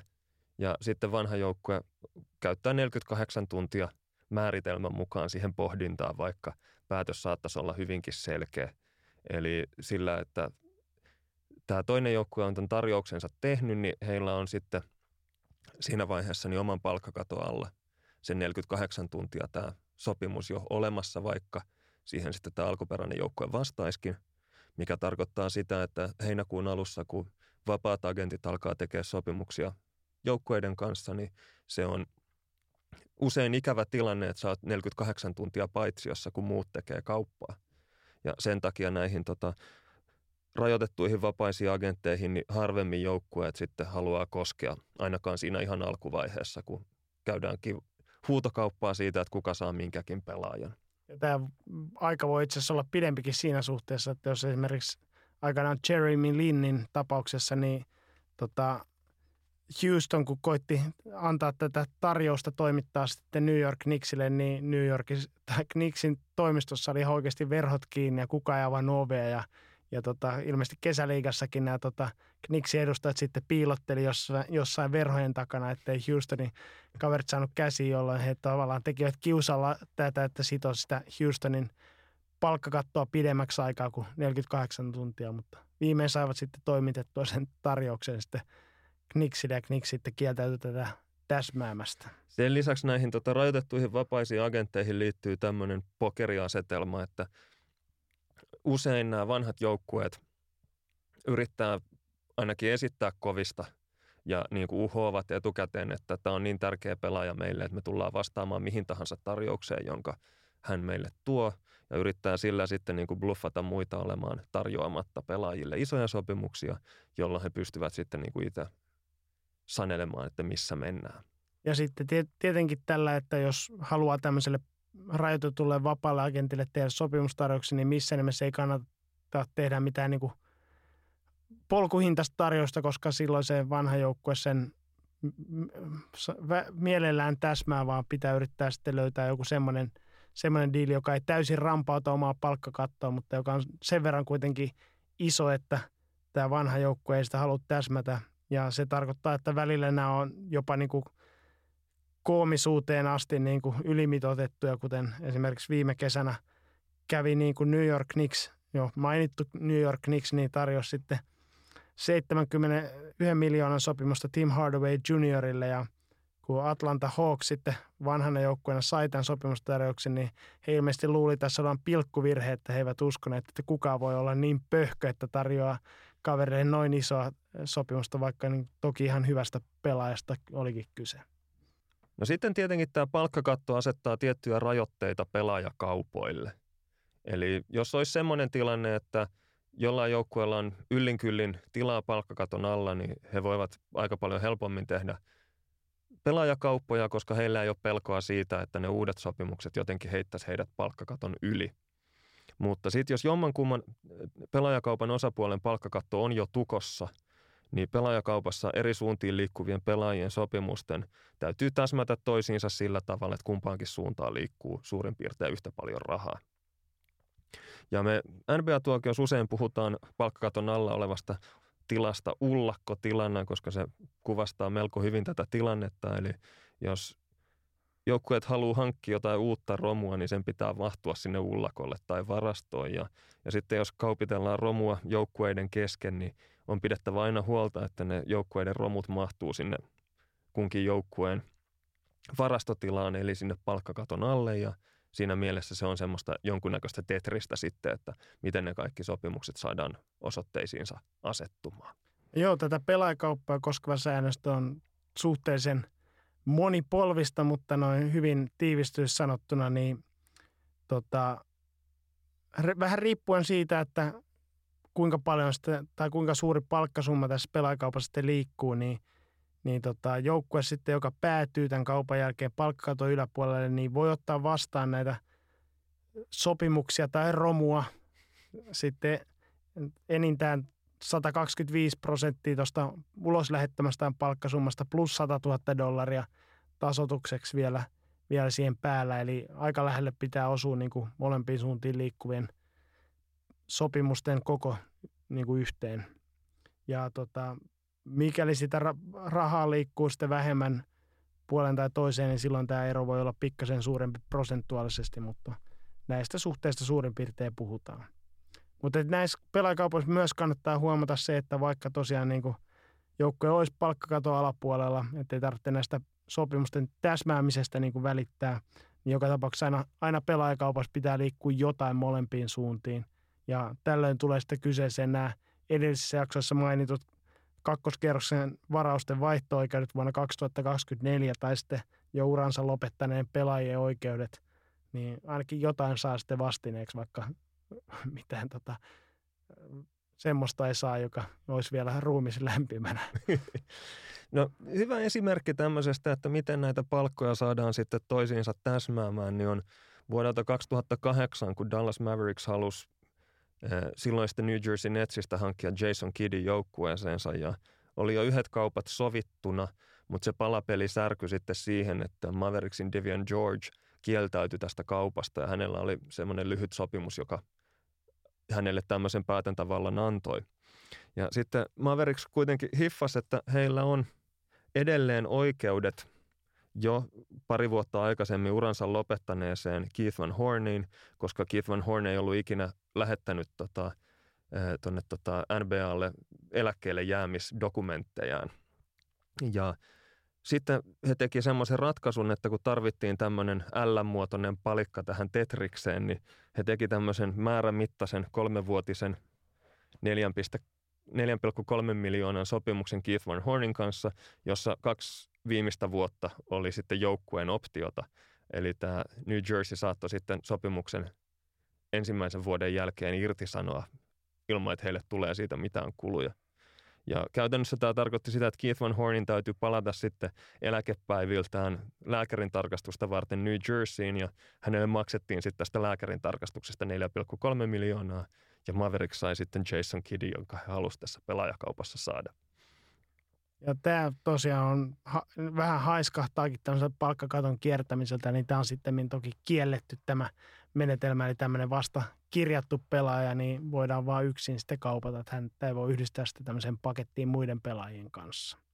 No me voitaisiin seuraavaksi vähän jutustella siitä, että miten tämä tota, palkkakatto vaikuttaa sitten pelaajien palkkaa ja pelaajien arvostuksiin. No oleellista tässä on se, että tämän rajoitetun palkan, palkkakaton takia niin pelaajien arvoa ei voida määrittää pelkästään pelaajan pelillisten suoritusten perusteella, vaan pelaajan arvo määräytyy pelillisistä suorituksista ja sitten siitä, että minkälainen sopimus hänelle on rustattu aikoinaan. Ja tämä on semmoinen juttu, että meidänkin pitäisi huomioida tätä ehkä vähän paremmin, kun me kommentoidaan pelaajia, ettei lähdetä suoraan lyttäämään heitä siitä, että heillä on isot sopimukset, vaan niin kuin yritettäisiin ehkä pitää erillään vähän se, että mitä kaverit tekee kentällä ja mitä ne tuo siellä joukkueelle. Ja sitten toisaalta niin kuin riippumattoman arviointikriteerinä pidettäisiin sitä, että kuinka pahaa myrkkyä he ovat joukkueen kehittämiselle sitten siellä palkkakattopuolella. Kuvitellaan tämmöinen joukko, joka on täynnä ihan kivoja pelaajia, mutta heillä on tai mahtava edulliset sopimukset, niin tota, viime kädessä tämmöinen joukko on kuitenkin ihan kiva ja se ei, ei, sen, ei sillä kuuhun vielä mennä ilman semmoisia oikeita tähtipelaajia – mutta sitten vastaavasti niin tuommoinen palkkakato yläpuolella oleva joukkue, niin kannattaa joskus pitää roolipelaaja jopa täysin niin kuin ylihintaisilla sopimuksilla. Ihan siitä syystä, että palkkakato ylittämisestä johtuen, niin heillä ei ole vaan varaa hankkia läheskään samantasoista korvaajaa joukkueelle. Esimerkki tästä niin on vaikka Golden State Warriorsin Andre Iguodala tai sitten perinteisesti lähes kaikki Cleveland Cavaliersin pelaajat, jotka – on täysin samalla, idea, samalla tota ajatuksella niin törkeästi ylipalkattuja. Ja tuossa esimerkiksi ennen siirtoikkunan sulkeutumista niin tuli selväksi se, että NBA-joukkueet pitää näitä varausvuorojaan hyvin kovassa arvostuksessa. Ja se on seurausta siitä, että tässä niin kuin kaksiulotteisessa arvioinnissa niin kaikkein arvokkaimpia pelaajia on hyvät pelaajat, joille maksetaan vielä tulokassopimuksensa mukaan. Eli nämä ekaa sopimustaan suorittavat pelaajat niin on aliarvostettuja siinä mielessä, että heille maksetaan vähemmän suhteessa kuin muille. No sitten näitä katsotaan, miten yksittäisten pelaajan sopimuksia rajoitetaan, niin ylhäälle päin mennessä niin tulee vastaan maksimin sopimus. Eli tota, on määritetty pelaajan kokemuksen perusteella on, että kuinka suuren osan tästä palkkakatosta voi yksittäiselle pelaajan maksaa tämän sopimuksen ensimmäisenä vuonna. vaihtelee 25 prosentista 35 vuoteen tosiaan niin pelaajan kokemuksen mukaisesti. Ja koska NBA on tähtipelaajien liiga ja nimekkäät tähdet on joukkueelle kullanarvoisia sekä taloudellisesti että pelillisesti, niin voisi sanoa, että tämä maksimipalkka sitten kaivaa itse asiassa näille ihan kirkkaimmille tähdille palkkakuopan. Eli jos LeBron Jamesille voisi maksaa sääntöjen puitteissa 35 miljoonaa vuodessa, niin joukkueet olisi varmasti hänelle kyllä valmiita maksamaan paljon enemmänkin, mutta tämä maksimi, maksimisopimusten yläraja rajoittaa sitä sillä tavalla, että näin ei voida toimia. No muut, to- muut asiat, mitkä sitten rajoittaa tota yksittäisen pelaajan maksamista, niin on se, että sopimus voi olla korkeintaan viisivuotinen, ja tuossa tosiaan puhuttiin, että toi ensimmäisen vuoden sopimus on tietty prosenttimäärä, tai korkeintaan tietty prosenttimäärä palkkakatosta, niin sitten tämä viiden vuos, viisivuotisen sopimuksen aikana, niin noin vuosittaiset korotukset tuohon palkkaan, jolla ikään kuin kompensoidaan sitä oletettua palkkakaton nousua, niin voi olla enintään 8 prosenttia. Eli siitä muodostuu sitten ihan suoraan sitten maksimi dollarimäärä, mikä pelaajan sopimuksen arvo voi olla. Sitten toisessa ääripäässä on asetettu myös NBA-pelaajille sopimuksen minimi, joka tarkoittaa sitä, että ensimmäisen vuoden pelaajalle pitää maksaa vähintään reilut 800 000 dollaria ja sitten pelaaja, jolla on 10 kautta tai enemmän kokemusta, niin heillä minimipalkka on sitten 2,3 miljoonaa. Eli se minimipalkka riippuu kanssa tästä pelaajan kokemuksesta. No se, mikä tässä taustalla, tämä minimi, minimipalkan taustalla on se, että kun pelaajayhdistys edustaa kaikkia NBA-pelaajia, niin tota, tämmöiset minimipalkalla tai sillä, sitä lähellä pelaavat pelaajat niin on aika vahvasti edustettuna tuossa tuossa pelaajayhdistyksessä, eli laskettiin karkeasti lukua, että tällä kaudella niin kaikissa NBS pela, NBAssa pelaavista kavereista niin on 550 pelaajaa yhteensä, jotka no, nostaa palkkaa, niin heistä 260 eli 47 prosenttia pelaa käytännössä minimipalkalla tai, tai siihen vertautuvilla tulokassopimuksilla. Niin tota, heidän, heistä, heidän puolta pitääkseen niin pelaajayhdistys pitää kiinni siitä, että on, on kilpailukykyiset minimipalkat. Ja sitten taas, jos haluaa semmoista keskimääräistä liksaa miettiä NBAssa, niin NBA mediaani pelaaja palkan suhteen on Denverin Gary Harris, joka tienaa 2,5 miljoonaa vuodessa. Eli se on hyvin semmoinen kuvaava, tämmöistä keskimääräistä tienestiä kuvaava summa.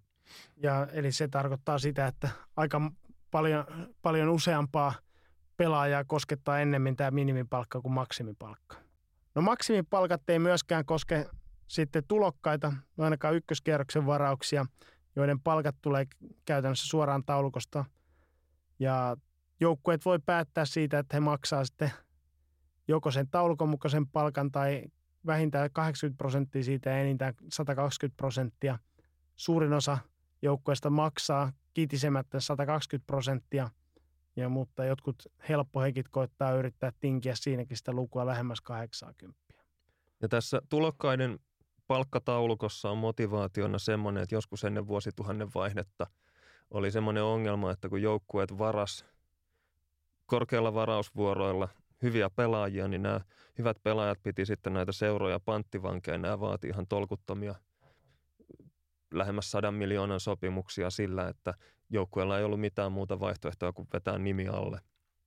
Ja näiden tämmöisten tavallaan niin kuin istumalakkojen tai sen, että kaverit kieltäytyy tulemasta edes harjoitusleirille ennen kuin sopimuksessa on niin kuin tarpeeksi nollia ja nimet alla, niin näiden estämiseksi sitten laadittiin tämmöinen taulukko, joka sitten hoiti nämä ensimmäiset neuvottelut näiden pelaajien puolesta.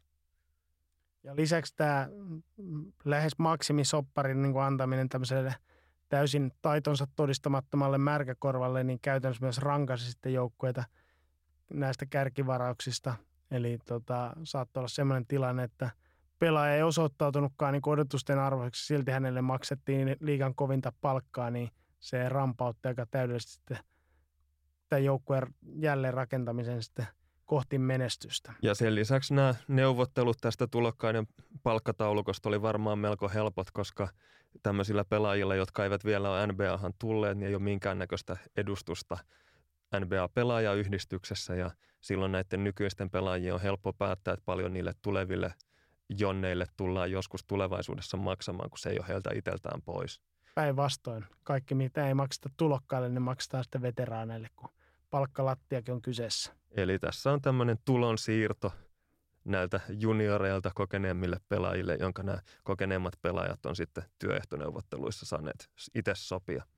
Tämä palkkataulukko koskee tosiaan vain ykköskierroksen varauksia, niin kakkoskierroksen varauksia täysin varaamattomia pelaajia, niin voi periaatteessa tehdä minkälaisen sopimuksen tahansa maksimin palkkaan asti.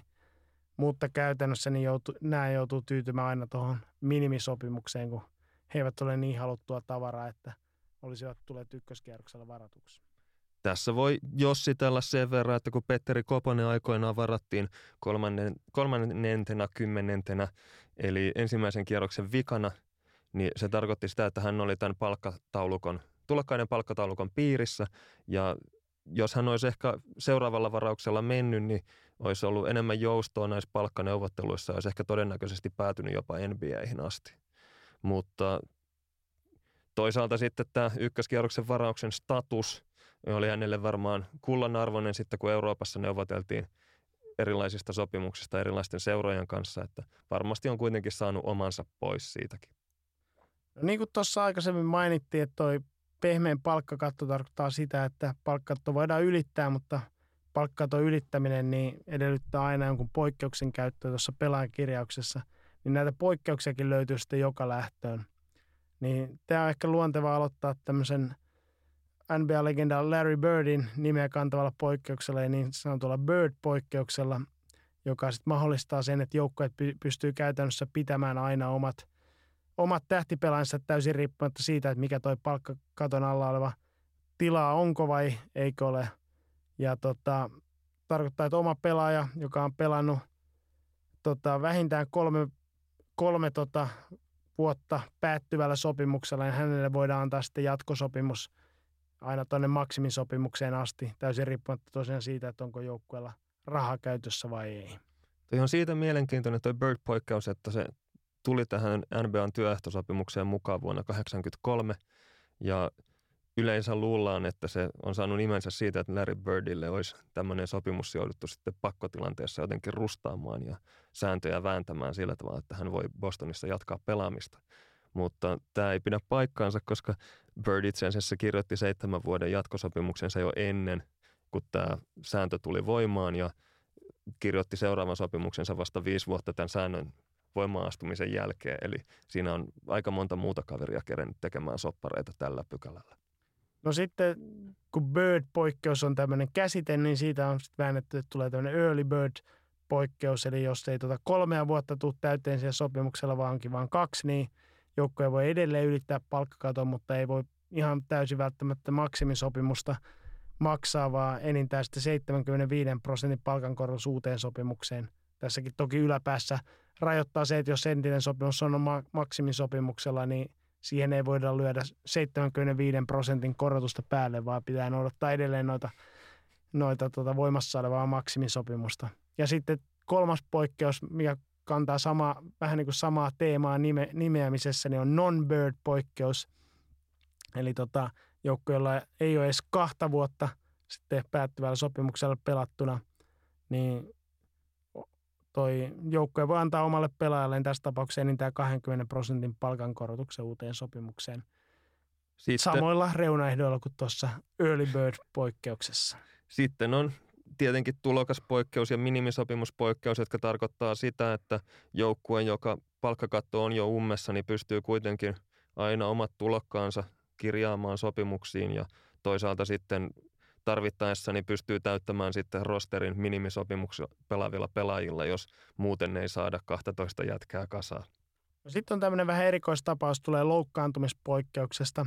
Eli palkkakaton yläpuolella oleva joukkue voi anoa liigalta sitten oikeutta korvata – loukkaantunut tai kuollut pelaaja yksivuotisella sopimuksella, jonka suuruus on enintään 50 prosenttia loukkaantuneen tai kuolleen pelaajan palkasta tai 8,406 miljoonaa, kumpi vaan on näistä pienempi. Ja tunnetuin tämmöisen loukkaantumispoikkeuksen käyttäjä tällä hetkellä on Boston Celtics, joka sai sitten Gordon Haywardin loukkaannuttua tämän, anottua tämmöisen loukkaantumispoikkeuksen ja käytti sitten tämän poikkeuksen Greg Monroon kirjaukseen ja tämä nyt ilmeisesti tähän asti ei vielä ollut suuren suuren menestys. Nyt on aika monta poikkeusta jo listattu, niin pitäisikö meidän sivuuttaa keskitason poikkeus ja vuorovuotinen poikkeus ihan vaan toteamalla, että on olemassa sitten tämmöiset muutamat lisäpykälät, joiden avulla sitten aivan tapissa olevat joukkueet voi yrittää itseään vahvistaa sitten tämmöisellä suurin piirtein keskimääräisellä sopimuksella tai sitten joka toinen vuosi semmoisella vähän pienemmällä sopimuksella, jos joukkue ei muuten niin kuin kasaan saada. Noista on hyvä todeta vaan sen verran, että nämä, näiden poikkeusten käyttäminen yleensä johtaa näihin kaikista pahimpiin ylilyönteihin maksamisessa. Eli nuo kaverit, joihin nämä käytetään, niin yleensä on aika lähellä tuohon minimisopimustasoa, mutta jostain syystä heille halutaan maksaa enemmän rahaa ja silloin tulee taas ylipalkattuja tusina pelaajia joukkueeseen. No mitä sitten tapahtuu, jos pelaaja loukkaantuu? Mitäs hänen sopimukselleen sitten tehdään? No silloinhan se rahat tietenkin maksetaan pelaajalle ihan sen mukaan, mitä on sovittu. Mutta tota, miten se vaikuttaa tuohon palkkakattoon, niin tosiaan yksittäiselle, tai jos kauden ajaksi on loukkaantunut pelaaja, niin voi anoa tuota loukkaantumispoikkeusta. Mutta tota, jos tämä pelaaja loukkaantuu sen verran pahasti, että joutuu lopettamaan uransa kokonaan, niin tota, terveydellisistä syistä tapahtunut eläköityminen, niin joukkoja voi sitten anoa vapautusta tästä palkan lukemisesta palkkakattoon siinä vaiheessa, kun pelaaja viimeistä ottelusta on kulunut vuosi. Ja tämä rajoitus niin juontaa oikeastaan juurensa siihen, että joukko ei voi sitten yrittää raivata tätä tilaa palkkakaton alla niin pakottamalla tai lahjomalla pelaaja sitten eläköitymään, mikä ei varmaan ole ihan kaukaa haettu ajatus, mikä monelle tulisi mieleen. No sitten kuulija kysymys Sakari Pelkoselta. Entinen NBA-mestari Chris Bosh on loukkaantumisesta huolimatta tällä hetkellä NBAn kovapalkkaisimpia pelaajilla.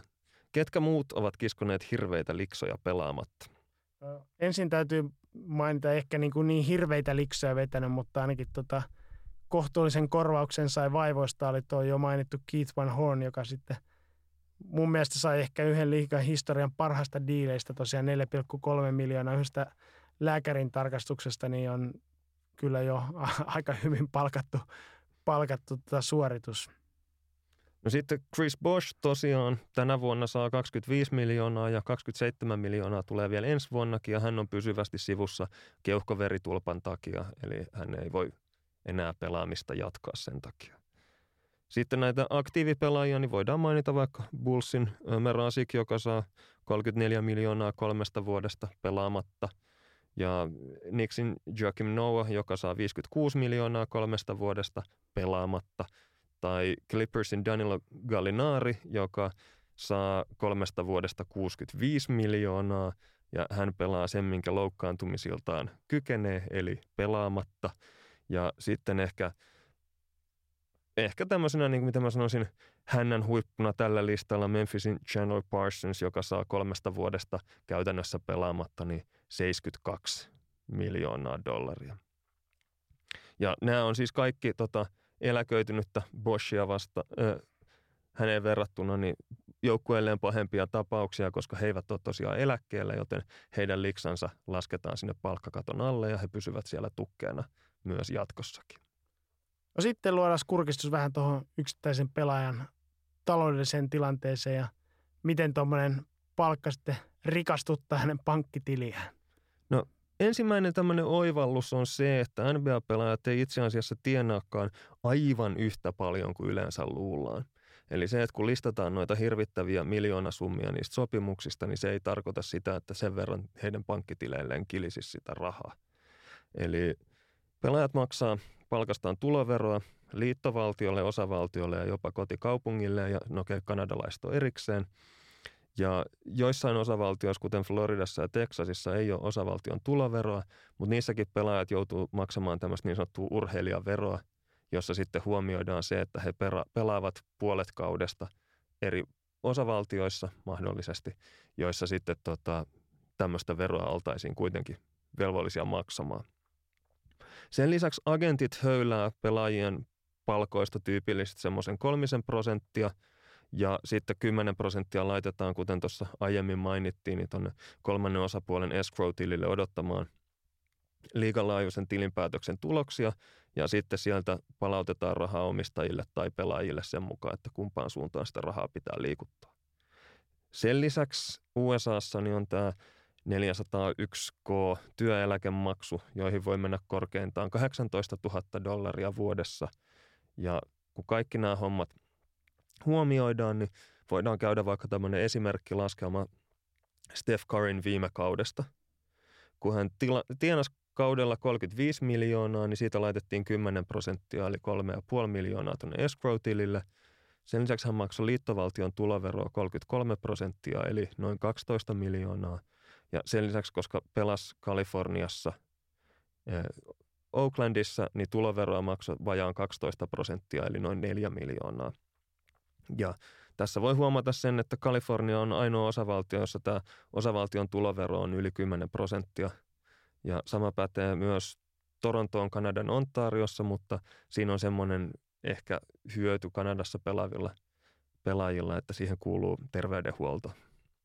No, tässä ehkä sivuhuomiona kat- voi mainita sen verran, että kun laskee noin tuloveroprosentit yhteen, niin todetaan se, että näistä olemattomista julkista palveluista huolimatta, niin veroprosentti Yhdysvalloissakin on niin kuin ihan kohtuullisen tuntuva, tuntuva mutta semmoista se elämä nyt on jatkuvasti sotaa käyvässä maassa asuessa.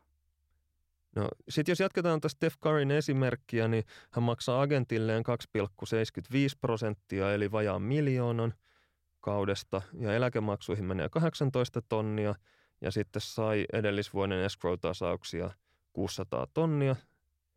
Ja tästä sitten loppujen lopuksi voidaan laskeskella, että hänelle käteen jäi 15,3 miljoonaa – Eli nettopalkka oli vain 44 prosenttia siitä alkuperäisestä liksasta, eli 35 miljoonan palkasta 20 miljoonaa jäi matkalle. Toisaalta sitten LeBron James, joka pelaa Miamiissa Floridassa, tienas reilun miljoonan vähemmän kuin Steph Curry, eli 33 miljoonaa, niin koska Floridassa ei ole tuota osavaltion tuloveroa, niin hän maksoi veroja alle 50 prossaa sillä tavalla, että hänelle jäi käteen 16,7 miljoonaa. Eli tässä kävi sillä tavalla, että LeBron James tienasi vähemmän kuin Steph Curry, mutta tienasi enemmän kuin Steph Curry, koska Floridassa on kevyempi verotus. Tähän saatiin kuulijakommentti sitten Niko Juntuselta, että LeBron tienaa 100 tonnia joka päivä ympäri vuoden. No tähän voisi esittää podcast-kysymyksen Niko Juntuselle, että miten 33 miljoonaa on 100 tonnia 365 päivässä. Tämä jäämme odottamaan vastausta. Ylipäätään tästä verohommasta näkee sen, että Texasissa, Tennesseeissä ja Floridassa pelaavilla joukkoilla on selkeä etulyöntiasema vapailla markkinoilla, koska pelaajille jää enemmän käteen rahaa, jos he pelaa jossain noista osavaltioista. No sitten tuo palkan maksu tapahtuu siten, että lähtökohtaisesti tuo pelaajien palkkasekit maksetaan sitten kahdesti kuussa ympäri vuoden, eli tota 50 tai 12 kuukautta vuodessa juoksee palkka. Toisin sanoen tämä tarkoittaa 24 palkkasekkiä vuoden aikana. Näitä voidaan tietyllä edellytyksellä maksaa vähän nopeammassa tahdissa tai sitten viivästyttää myös seuraavalle vuodelle tasaamaan tätä tuloa, miten pelaajat haluaa urbaani legenda on ollut sitten siitä, että Shaquille O'Neal olisi noin halunnut sitten, että hänelle olisi palkka maksettu vain kaksi kertaa vuodessa ja käteisenä suoraan toimistosta, mutta tämä taitaa olla enemmän tosiaan urbaani legenda kuin totuus. Sitten kun näitä jotain vanhoja työtaistelutoimenpiteitä on seurannut, niin, niin ne on osoittanut sen, että NBA-pelaajat elää shekistä shekkiin eikä pahan päivän varalle turhaa jätetä rahaa säästöä. Eli siinä vaiheessa, kun omistajat iskee työsulun päälle, niin nuo kaverit alkaa saman tien kulkea ympäriinsä pummien rahaa jostain tulevia, tulevia tota, tuloja vastaan. Tämän niin kuin pelaajalegenda Patrick Ewing sen osuvasti silloin vuoden 1998 työsulun aikaa ilmas, niin on totta, että meillä on suuret tulot, mutta on meillä myös suuret menotkin. No tietenkin sitten parhaat pelaajat ansaitsevat on palkan lisäksi suuria summia kenkä ja muilla mainosdiileillä. Eli esimerkiksi Derrick Rosein 185 miljoonaa Adidaksen diilistä on puhuttu moneen kertaan. No sitten näitä vuosipalkkaa parhailla pelaajilla, niin kaunista esimerkiksi LeBron James ansaitsee vuodessa tosiaan noin 33 miljoonaa pelaamalla ja sen lisäksi niin kuin 52 miljoonaa virtaa sitten tilille muilla keinoin. Pääosin taitaa olla Nikein diilistä. Ja sitten jos näitä oikein isoja kentän ulkopuolisia tuloja katsoo, niin tota Michael Jordan, kaikkien aikojen koripalloille, niin ansaitsi koko uransa aikana pelaamalla yhteensä 94 miljoonaa, mutta tuossa Forbes-lehti laski, että hän olisi ansainnut sitten tähän mennessä yhteensä noin 1,85 miljardia dollaria, eli selvästi suurimman osan kaikella muulla kuin pelaamisella. Ja tämä Jordan Brand deali Nikein kanssa niin tahkoo edelleen herralle sitten noin 140 miljoonaa vuodessa. Eli siitä rahasta on hyvä olla sitten kaivella sitä pääomaa ton Charlotte Hornetsin ostamiseen. Tietenkin nämä kenkämiljoonat on vain hyvin harvojen tähtipelaajien herkkua, että rivipelaajat joutuu tyyntyä siihen, että seura tarjoaa kengät ja ehkä saa jotain kenkäfirmalta sitten jonkun lahjakortin nettikauppaan.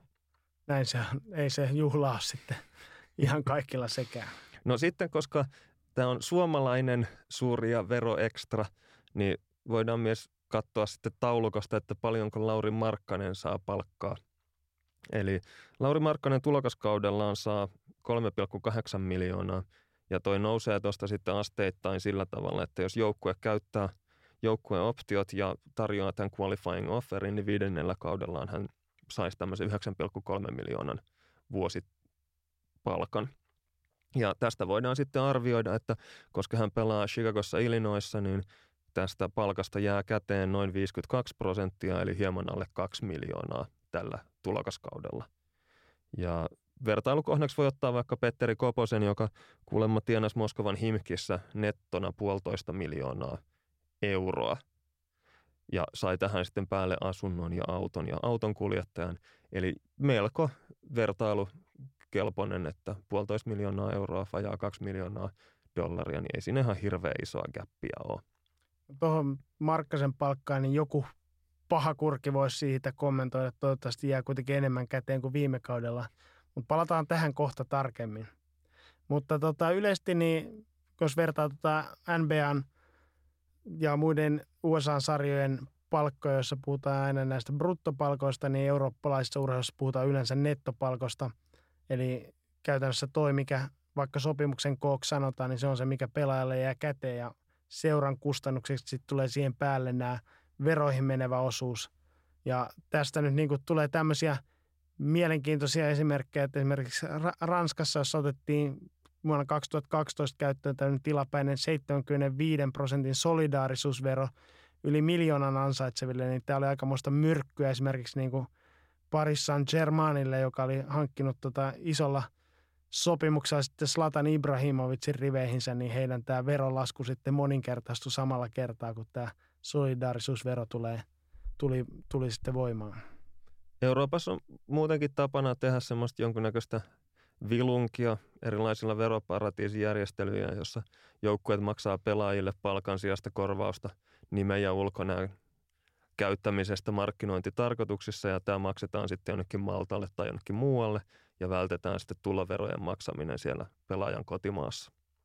Ja näistähän on vaikka niin kuin Espanjassa nähty erilaisia oikeudenkäyntejä, joissa syytettynä on ollut mitä kuuluisampia urheilijatähtiä. No sitten aina kun puhutaan NBA-pelaajista ja rahasta, niin puhutaan miljoonista ja puhutaan konkursseista. Eli isoista tiennesteistä on huolimatta, niin NBA-pelaajat tekee hyvin usein henkilökohtaisen konkurssin hyvin pian aktiiviuran päättymisen jälkeen ja jonkun legendan mukaan niin 60 prosenttia NBA-pelaajista olisi konkurssissa viiden vuoden sisällä aktiiviuran päätyttyä. Ja tämä luku on peräisin Sports Illustratedin jutusta vuodelta 2009 ja – hyvin vaikea sanoa, että pitääkö toi nykyään paikkaansa. Netti on ihan tukossa viittauksia tuohon juttuun ja Google-haulla niin tuoreempia tuloksia oli oikeasti mahdotonta löytää tähän hätään. Mutta tämä, kuten mikä tahansa muu internetissä kiertävä tieto, niin jos se toistaa tarpeeksi usein, niin sen on pakko olla totta, niin otetaan me tämä nyt tässä yhteydessä totena. Mutta suhtaudutaan tähän totuuteen kuitenkin äärimmäisen skeptisesti. Ja jos me haluttaisiin näitä pelaajien konkursseja käsitellä, niin voitaisiin ottaa esimerkiksi vaikkapa legenda Antoine Walker, joka tekee nykyään valistustyötä nuorten pelaajien keskuudessa estääkseen näitä toistamasta omia virheitään. Eli Antoine Walker oli draftin kutosvaraus vuonna 1996 ja voitti mestaruuden vuonna 2006. Pelasi 12 kautta ja oli kolminkertainen All-Star-pelaaja. Eri hy- hyvä pelaaja siis. Tilas uransa aikana tienas uransa aikana 108 miljoonaa dollaria ja tästä huolimatta teki sitten henkilökohtaisen konkurssin puolitoista vuotta sen jälkeen, kun oli lopettanut pelaamisensa vuonna 2012. Ja omin sanojensa mukaan niin hän syyttää konkurssistaan huonoa itsekuria ja koulutuksen puutetta, eli se, että pelasi pari vuotta Kentakin yliopistossa, niin ei ilmeisesti tässä talousmatikassa häntä hirveästi auttanut. Walkerin mukaan sitten tosiaan niin toi nuorille pelaajille eteen löyty miljoonasopimus ei ole ihan terveellinen ilmiö. Niin kuin sanottiinkin tuossa, niin tämä on pikkasen korjaantunut sillä, että tulokkaille on tehty tämä taulukkopalkka, että ihan niin isoja rahoja ei enää lyödä enää eteen kuin menneinä vuosina. Mutta joka tapauksessa, että kun Walkerin mukaan kun 18-19-vuotias nuori saa eteensä miljoonasopimuksen, niin hän yleensä ajattelee hyvin lähet, lyhytnäköisesti ja materialistisesti ja e, harva ajattelee sitten keräävänsä pesämunaa sitten jälkipolvilleen tai edes omalle loppuelämänsä ajaksi ja laita sitten rahaa sivuun selviytyäkseen myös 40-50-vuotiaana, miksei se myöhemminkin, toivottavasti jos, jos elämässä riittää mittaa.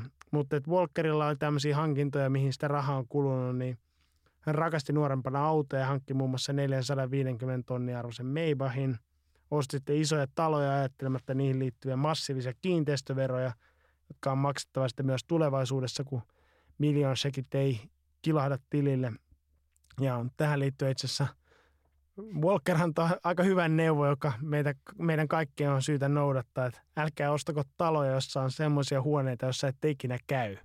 Tämän lisäksi Walker kyselee nykyään nuorilta pelaajilta, että mihin te tarvitsette kaikki noin 15 kelloa, koska hänellä itsellään oli jonkunnäköinen jalokivi-fetissi, johon hän onnistui myös hassaamaan merkittävän osan tuloista. Sen lisäksi NBA-pelaajilla usein on olemassa jonkunnäköinen possi ja sitten nippusukulaisia, jotka sitten vetää siinä samalla siivellä. Tässä on tietenkin jonkunnäköinen tämmöinen tavallaan omien juurien muistaminen ja sille tota, omalle porukalle niin kuin takaisinmaksun paikka. Ja esimerkiksi Walker elätti uransa aikana viittä sisarusta ja äitiä ja tämä on hänen mukaansa ihan niin kuin perusteltua. Ja hän on sitä mieltä, että niin kuin tärkeintä olisi löytää semmoinen oikea balanssi perheen tukemisessa, että järkevää olisi esimerkiksi se, että mutsille hankkii kämpä ja hoitaa sisarukset kouluun, mutta kuitenkin kuitenkaan menemättä siihen, että siellä olisi yhtäkkiä sitten seitsemän ihmistä vetämässä semmoisella NBA-pelaajan elintasolla polttamassa seitsemänkertaisella nopeudella sitä liksaa. Ja sen lisäksi tota, Walkerin siivellä veti kymmen, kymmenkunta lapsuuden kaveria ja sitä on semmoinen juttu, mitä hän itsekään ei pidä enää järkevänä hommana. Eli sanoi, että on erittäin tärkeää, että NBA-pelaajat oppisivat sanomaan ei ja hankkisi jonkun luotettavan avustajan sanomaan ei niille tyypeille, joille itse ei pysty sanomaan ei. Monesti sitten näillä tosiaan niin menestyjien ympärillä pörräävillä turhapuroilla ja häntäkärpäsillä, kuten Henrik Detman asian ilmaisi, niin on tämmöisiä aivan loistavia liikeideoita, jotka, joista sitten vaan puuttuu tämä pääoma ja sitä pääomaa sitten kupataan näiltä miljonääriurheilijoilta. Ja tota, tämän seurauksena niin tiettävästi lukemattomat urheilijat ovat hassanneet rahansa ravintoloihin ja jostain syystä autopesuloihin, joka on yleinen tämmöinen – konkurssin, jos ei juurisyy, niin ainakin yksi sinne johtaneista tekijöistä. Ja sitten näissä liikeideoita arvioitaessa ja muutenkin sijoitushommissa, niin näillä huippurheilijoilla niin usein on haittaa tässä niin kuin urheilijalle välttämättömästä epäterveestä itseluottamuksesta. Eli kun on tottunut siihen, että onnistuu kaikessa ja on parempi kuin muut, niin se usko koskee vähän kaikkia elämäalueita ja se kattaa myös sellaiset liiketoiminnat, joissa kaikki empiiriset kokemukset sitten sanoo, että tässä ei voi onnistua ja tehdä rahaa, niin tämmöiset kaverit saattaa uskoa, että olen, on poikkeus ja minä pystyn tekemään tässä rahaa. Sitten jos palataan vielä tuohon NBA-pelaajien arkeen, niin vieraspelireissuilla niin he elelee seuran maksamilla päivärahoilla ja sitten seura hoitaa siihen päälle vielä majoituksen ja ruuat. Ja käytännössä... Toivottavasti vielä matkustamisenkin. Joo, tietenkin, tietenkin joo. Ja tota, NBAssa nämä päivärahat on 129 dollaria päivässä, kun ollaan pelireissulla. Ja se on itse asiassa kaikkein korkein päiväraha, joka näissä Jenkkien neljässä isossa ammattilaisjoukkuelajissa niin maksetaan. Ja tota, näille aivan NBA-reunalla tasapainotteleville nuorille pelaajille on joskus annettu ohjeeksi, että eläkää niillä päivärahoilla ja halvasti vuokralla ja laittakaa ne palkkasekit säästöön. Tai sitten tietenkin voi aina koettaa hankkia Nikeilta diili, joka maksaa 140 miljoonaa vuodessa vielä 15 vuotta uran päättymisen jälkeenkin.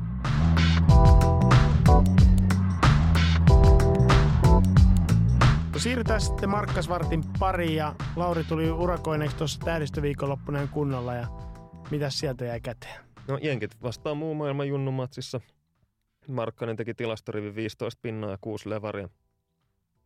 Kolkeesta osui vain yksi neljästä ja sai ESPNltä arvosana B+.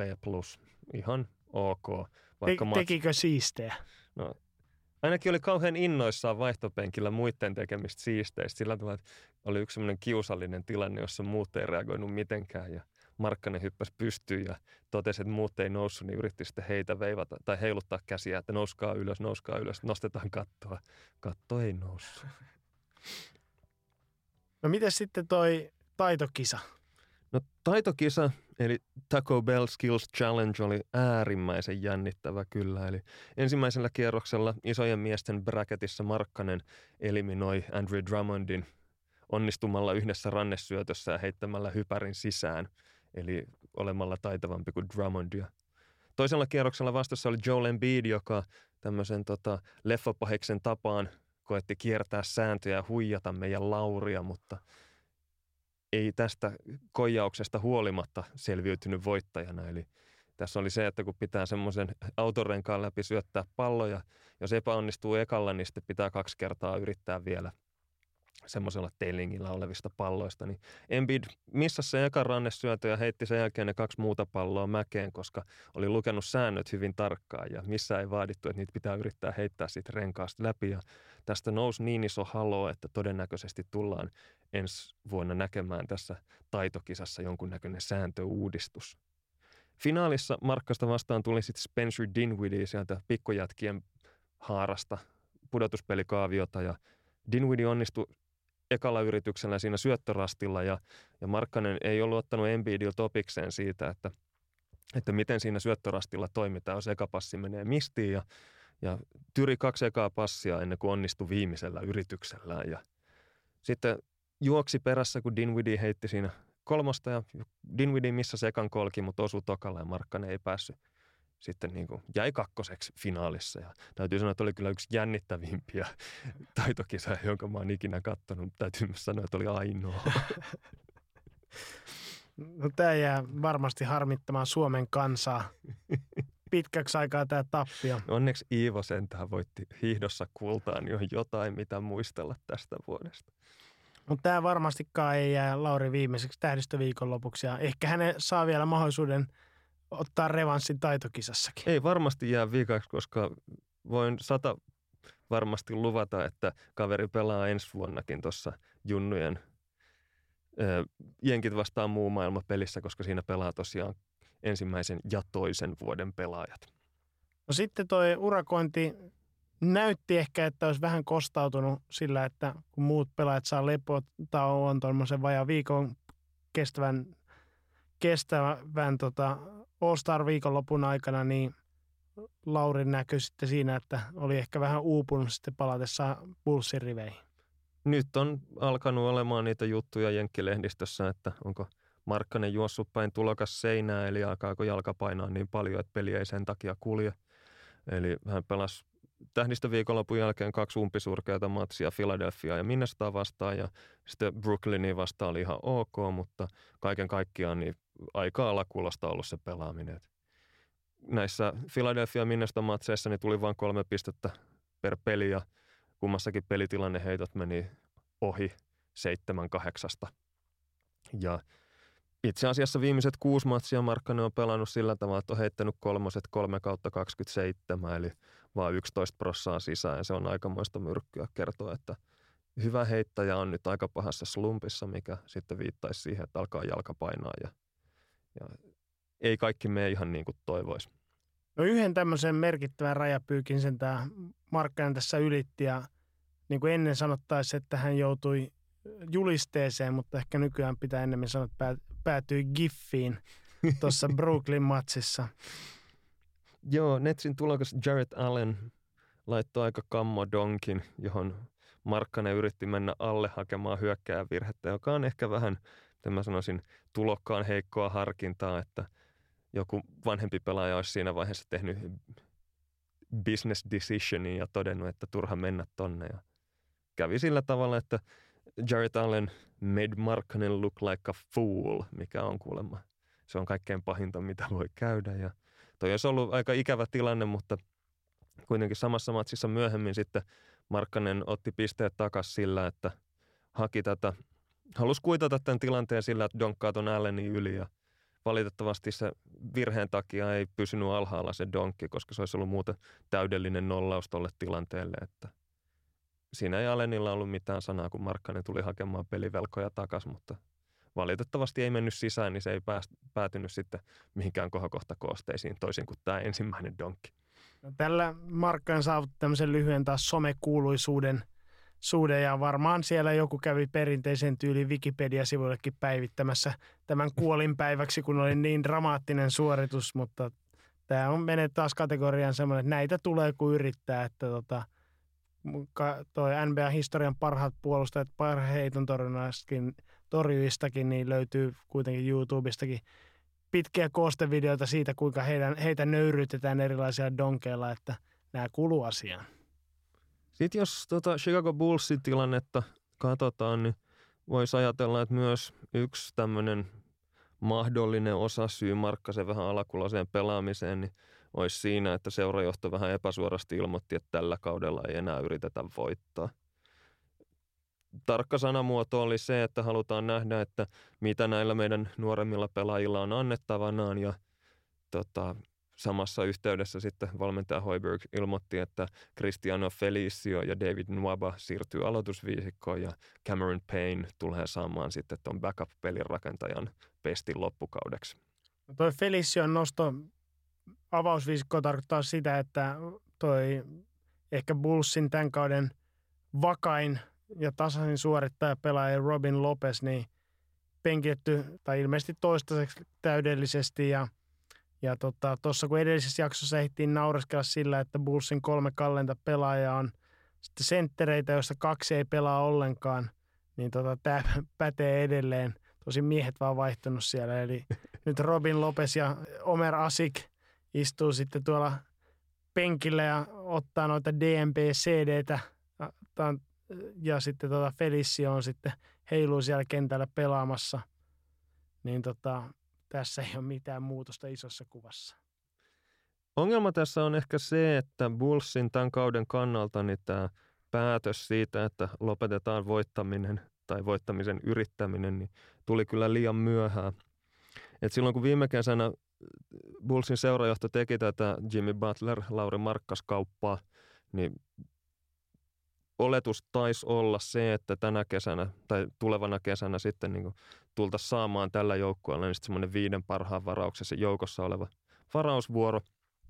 Ja nyt kun Bulls aloitti tämän tankingin tai tankkaamisen tai pohjustamisen, tahallaan häviämisen noin puoli kautta liian myöhään, eli hyvin epätodennäköistä, että Bulls tulee aivan kärkivarausta saamaan, koska siellä on tällä hetkellä semmoinen nippu joukkueita, jotka on pelanneet ihan törkeä huonosti ja heillä ei ole minkäännäköisiä niin kuin, aikeita muuttaa kurssia. Eli Bullsilla on tällä hetkellä 20 voittoa ja kautta on vielä 25 peliä jäljellä. Ja ikävää tässä on se, että 14 näistä tulevista otteluista niin on tämmöisiä alle 50 prosenttia joukkueita vastaan, eli joukkueita, jotka on hävinnyt yli puolet peleistä, eli siellä ei ole kauhean hyviä vastustajia. Ja sen lisäksi kuusi näistä jäljellä olevista matseista on näitä muita pohjamudissa ryömiviä joukkueita vastaan. Eli siellä tullaan näkemään todellisia semmoisia niin kuin häviämiskilpailuja, joissa sitten katsotaan, että kumpi kehtaa pelata röyhkeämmin, peluttaa heikompia jätkiä. Pelaajat varmaan pelaa ihan tosissaan, mutta sitten valmentajien ratkaisut, jotka tulee sieltä jostain seurajohdolta saneltuina, niin saattaa olla melko erikoisia noissa peleissä. No, jos haluat tässä nähdä jotain positiivista, niin sanoisin, että ehkä tämän NBA-kauden kaikista tiukin kamppailu tullaan näkemään tämän viimeisen 25 ottelun aikana täällä nimenomaan peräpäässä, että siellä on tällä hetkellä viisi joukkuetta 18 voitossa, yksi joukko 19 voitossa ja 20 tota, voitossa sitten kaksi muuta joukkuetta, eli kahdeksan joukkuetta on kahden voiton sisällä toisistaan ja kaikki pyrkii tosiaan sinne peräpäähän ja mahdollisimman korkealle varausvuorolle, niin mielenkiintoista nähdä, että tuleeko tänne legendaaristen 40-vuotiaan Elvin Heissin 48 minuutin ottelun ja Mark Madsenin yhdeksän kolmosyrityksen rinnalle sitten jotain uusia sankarisuorituksia. Ongelma tässä on se, että jos Bulls koettaa yhtään pelata niin kuin järkevää ja semmoista niin kuin aidosti noita junnuja kehittävää korista, niin pelko on se, että tappioita ei tule tarpeeksi. Koska noin kaikki muut joukkueet yrittää aidosti hävitä ja siellä on siis jengejä, joilla on vielä huonompi materiaali kuin Bullsilla. Eli jos lähdetään niin kuin tosissaan kehittämään näitä jätkiä, niin siinä saattaa vahingossa tulla voittoja vielä. Ja toinen ongelma tässä on se, että mikä tämmöisen niin kuin tahallaan häviämisen tai tavoitteettoman koriksen niin kuin vaikutus on pelaajien kehitykseen, että kuinka hyödyllistä se on näille nuorille pelaajille, että he saa peliaikaa, jos jokainen matsi on niin kuin alusta alkaen tätä garbage timea tai tämmöistä merkityksetöntä pelailua, että miten siinä pystytään se punainen lanka säilyttämään. Todetaan tuossa nyt se, että niin kuin antaa nuorille kehittyville pelaajille, että Christian Felicio ja Cameron Payne on kuitenkin suht, tai suhteellisen nuoria, mutta heille tuota peliaikaa toki voi täysin surutta antaa häviämistarkoituksessa. Ja sitten, koska tämä nyt on palkka ja vero ekstra, niin me voitaisiin seuraavaksi sitten katsoa, että miten Lauri Markkasen Alman Materilla Arizona Wildcatsilla tällä hetkellä menee. Jos vähän taustutetaan tätä tapahtumia, niin todetaan se, että tuo Yhdysvalloissa niin tämä NCAA yliopistokoripallo ja kaikki muukin siis yliopistourheilu on niin kuin äärimmäisyyksiin asti amatööriurheilua, jossa pelaajalle on ehdottomasti kiellettyä maksaa mitään muuta, muuta eriä kuin sitten tämä koulun lukukausimaksu ja asumiskuluja stipendin muodossa. Ja tota, taustalla on niin kuin se, että ää, yliopistourheilu tuossa 1900-luvulla ää, tai anteeksi 1900-luvun alussa niin oli tämmöistä, katsottiin ää, täysin niin kuin opiskelijoiden urheiluksi ja siihen ei kuulunut mikään tämmöinen rekrytointi tai muu, millä houkuteltiin niin kuin nimenomaan hyviä urheilijoita sinne joukkueeseen, vaan se oli ikään kuin kouluihin valikoitu pe, tota, noi, opiskelijat sitten opintomenestyksen perusteella ja sitten he kilvoittelivat rehdessä, rehdissä hengessä keskenään erilaisissa urheiluaktiviteeteissa. Tähän kuuluu se, että tämmöisiä urheilijastipendejä ei sallittu ja sitten tätä koska valmentajat määritelmän mukaan on kilpailullista porukkaa, niin tätä pykälää sitten ruvettiin kiertämään sillä, että joillekin pelaajille niin kuin löydettiin jonkunnäköisiä töitä tai jotain muita tapoja, joilla heidän opi, eh, lukukausimaksunsa saatiin maksettua sillä edellytyksellä, että he olivat hyviä urheilemaan. Ja sitten kun tuli selväksi se, että tämä, koulu, tämä, tämä NCAA tajusi, että koulut nyt alkaa jakamaan näitä tämmöisiä urheilullisia stipendejä jotenkin pöydän alla, niin ne on pakko jotenkin sallia. Niin vuonna 1948 tuli tämmöinen niin sanottu sanity code, tai mä en tiedä, onko toi mielenterveys tota, koodisto vai sitten tämmöinen puhtauskoodi. Mutta se määritti, että koulut pysty maksamaan pelaajien lukukausimaksut ja yhden aterian päivässä tämän niin kuin, tota, pelikauden aikana, mutta eivät saisi maksaa asumisesta tai ruuista mitään, mutta pelaajille sitten voitiin antaa työpaikka, jonka avulla he voisivat sitten niin kuin näitä muita kuluja yrittää kattaa.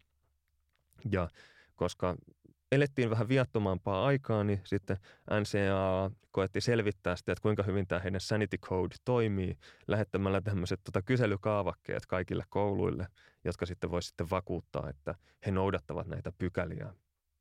Ja tässä kävi sitten sillä, että seitsemän koulua, joista voidaan nyt ainakin mainita Boston College ja Villanova ja, ja Maryland, jotka on niin kuin nykyäänkin ihan tunnettuja koripallokouluja – niin vastasi rehellisesti näihin kaavakkeisiin ja kertoi, että kyllähän me mak- niin kuin näille safkat ja kämpät laitetaan, että ei siinä, että näin tämä homma hoituu.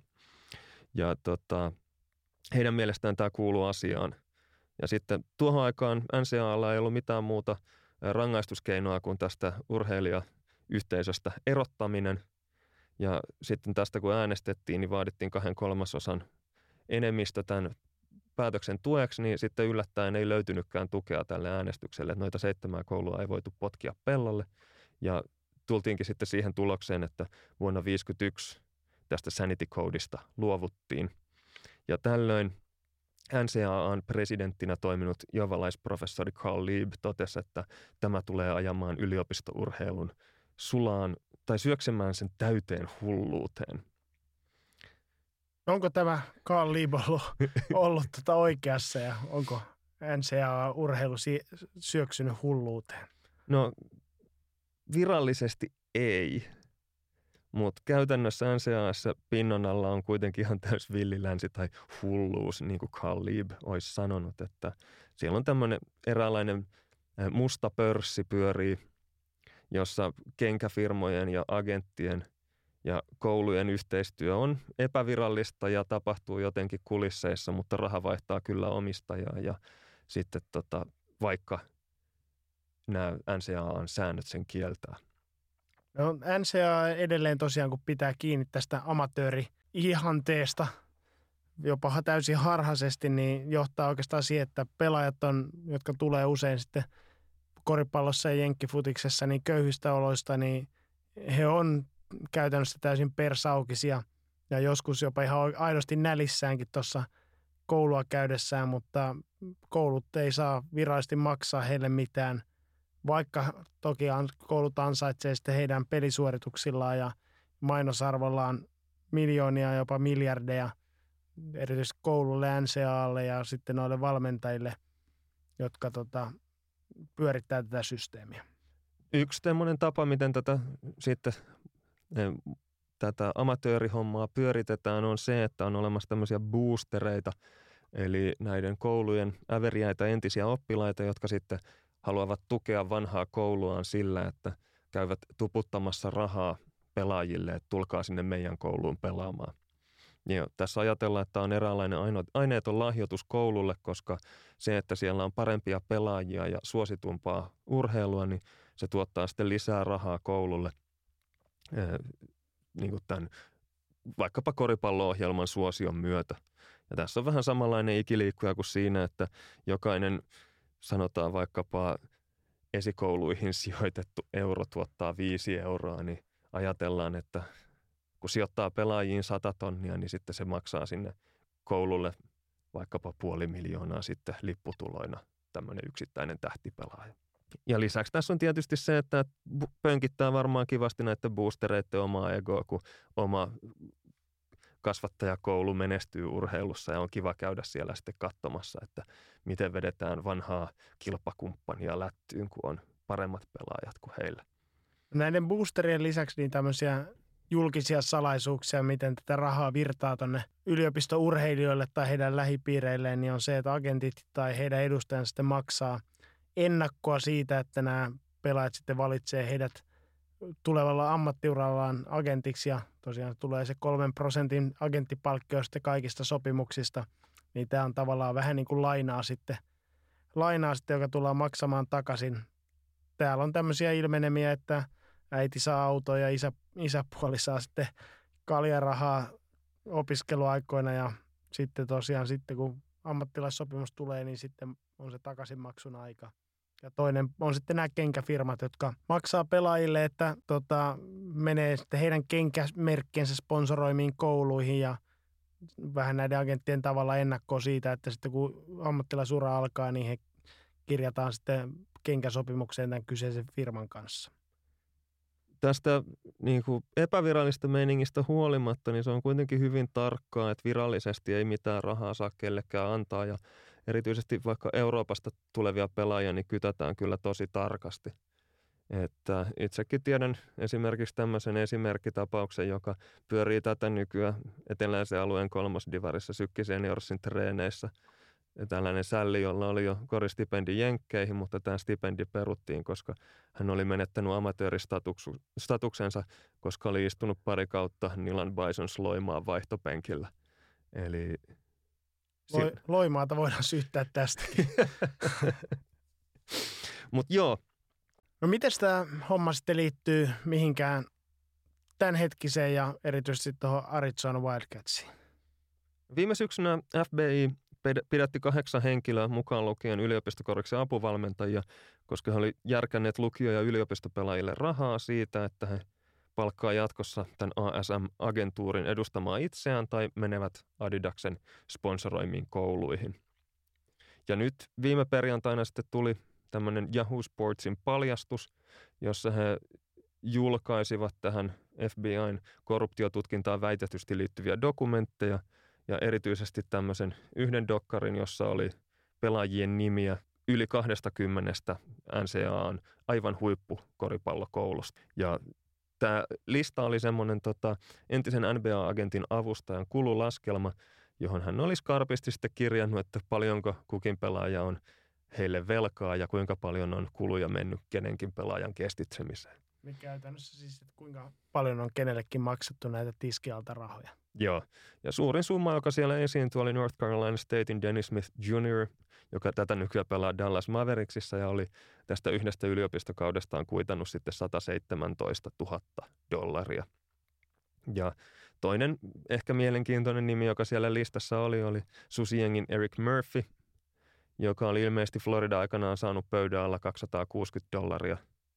Tai käytännössä lienee käynyt tämän tota, pelaaja-agentin tai avustajan kanssa syömässä – Eli NCAAn säännöt sallii, että agentin kanssa saa käydä syömässä niin kauan kuin jakaa laskun ja tähän Susi Erkkikin vetosi sitten, että hän ei ole mitään väärää tehnyt, että siellä on nyt joku kirjanpito vaan möhlitty. Löysitkö muuten semmoista, että pitääkö se jakaa puoliksi vai tuon syötyjen annosten hintojen perusteella? Se on hyvä kysymys, että minkä näköistä riitaa siitä laskun jakamisesta saadaan aikaiseksi. No suurimmat hätähousut on maalannut tämän kulukorvauslistan sitten jopa uhaksi koko yliopistokoripallolle ja toisten mukaan tämä on ihan pelkkää ylireagointia.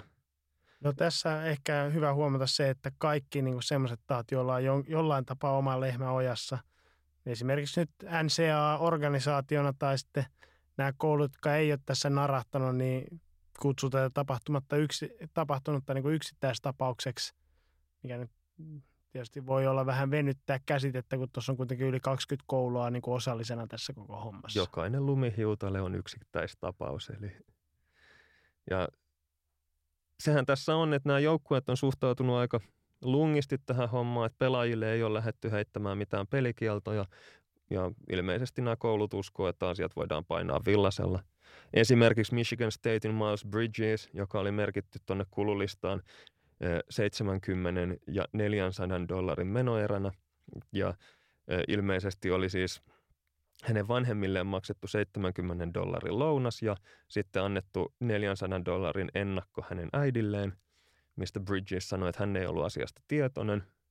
Niin tämä kuitattiin sillä, että Miles Bridges sitten lahjoitti 40 dollaria hyvän tekeväisyyteen ja sitten hänen sallittiin jatkaa yliopistossa pelaamista. Onko NBAlla tässä koko sotkussa jonkinlaista roolia? Joku voisi väittää, että NBA aiheuttaa koko tämän sotkun, jos haluaisi vähän liotella. Eli NBA ei salli pelaajien siirtyä suoraan lukiosta NBAhan, vaan heidän täytyy vuosi pelata jossain muualla, mikä johtaa siihen, että suurin osa NBAsta haaveilevista lukiolaispelaajista niin pelaa sitten pakotettuna ainakin yhden vuoden yliopistokorista. Ja tässä on sitten se asetelma, että heille on rahaa tulossa tulevaisuudessa ja he ovat hyvin mielenkiintoisia sitten niin kuin kohteita ensinnäkin tämmöisille tota, vedättäjille ja helppoheikeille, jotka sitten rahaa, rahaa heille tunkevat tässä vaiheessa hyötyäkseen sitten myöhemmin.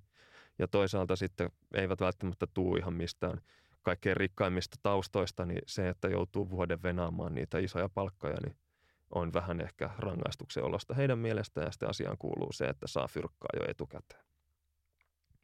Ja näillä pelaajilla ei sinänsä ole minkäännäköistä NBAhan liittyvää riskiä tässä, että vaikka NBA-joukkue tekeekin hyvin tarkkoja taustaselvityksiä näistä mahdollista NBA-pelaajista, niin heitä ei hirveästi tunnu kiinnostamaan se, että onko pelaajille maksettu jotain pöydän alla yliopistoaikana.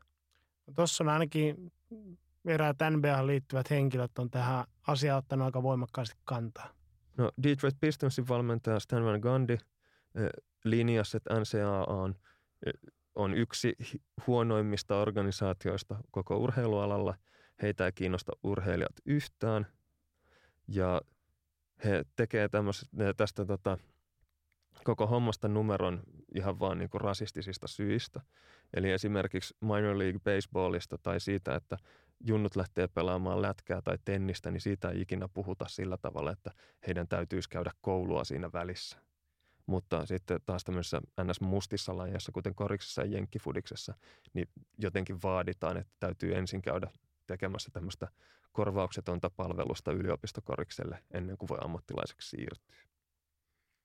Toisaalta sitten LeBron James myös vaati NBAta kehittämään tätä kehitys G-liigaansa siten, että nuorilla pelaajilla olisi joku varteutettava vaihtoehto tälle yliopistokorikselle.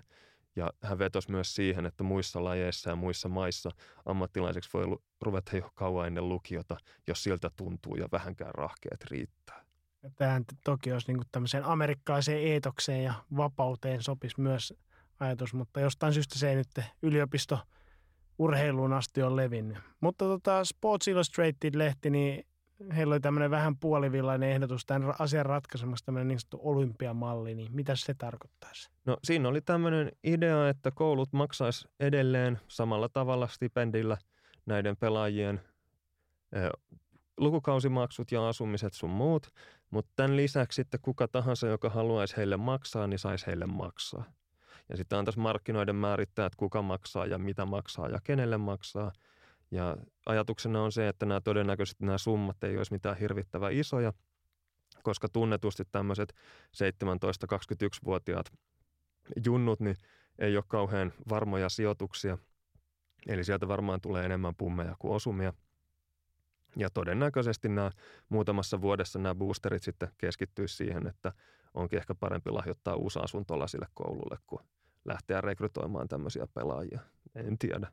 No tämä ratkaisi varmaan sen ongelman, että nämä pelaajat ei välttämättä tarvitse siinä niin kuin nälkäpalkalla oikeasti tai nälkärajoilla sitten käydä koulua, mutta ei tämä nyt oikein niin kuin puutu tähän varsinaiseen ongelmaan millään lailla. Joo, ei se ainakaan vastaa siihen, että miten nämä koulujen tekemät voitot jaetaan näille pelaajille. Että se on niin, koulut saa ja he ei joutuisi mitään mistään antamaan.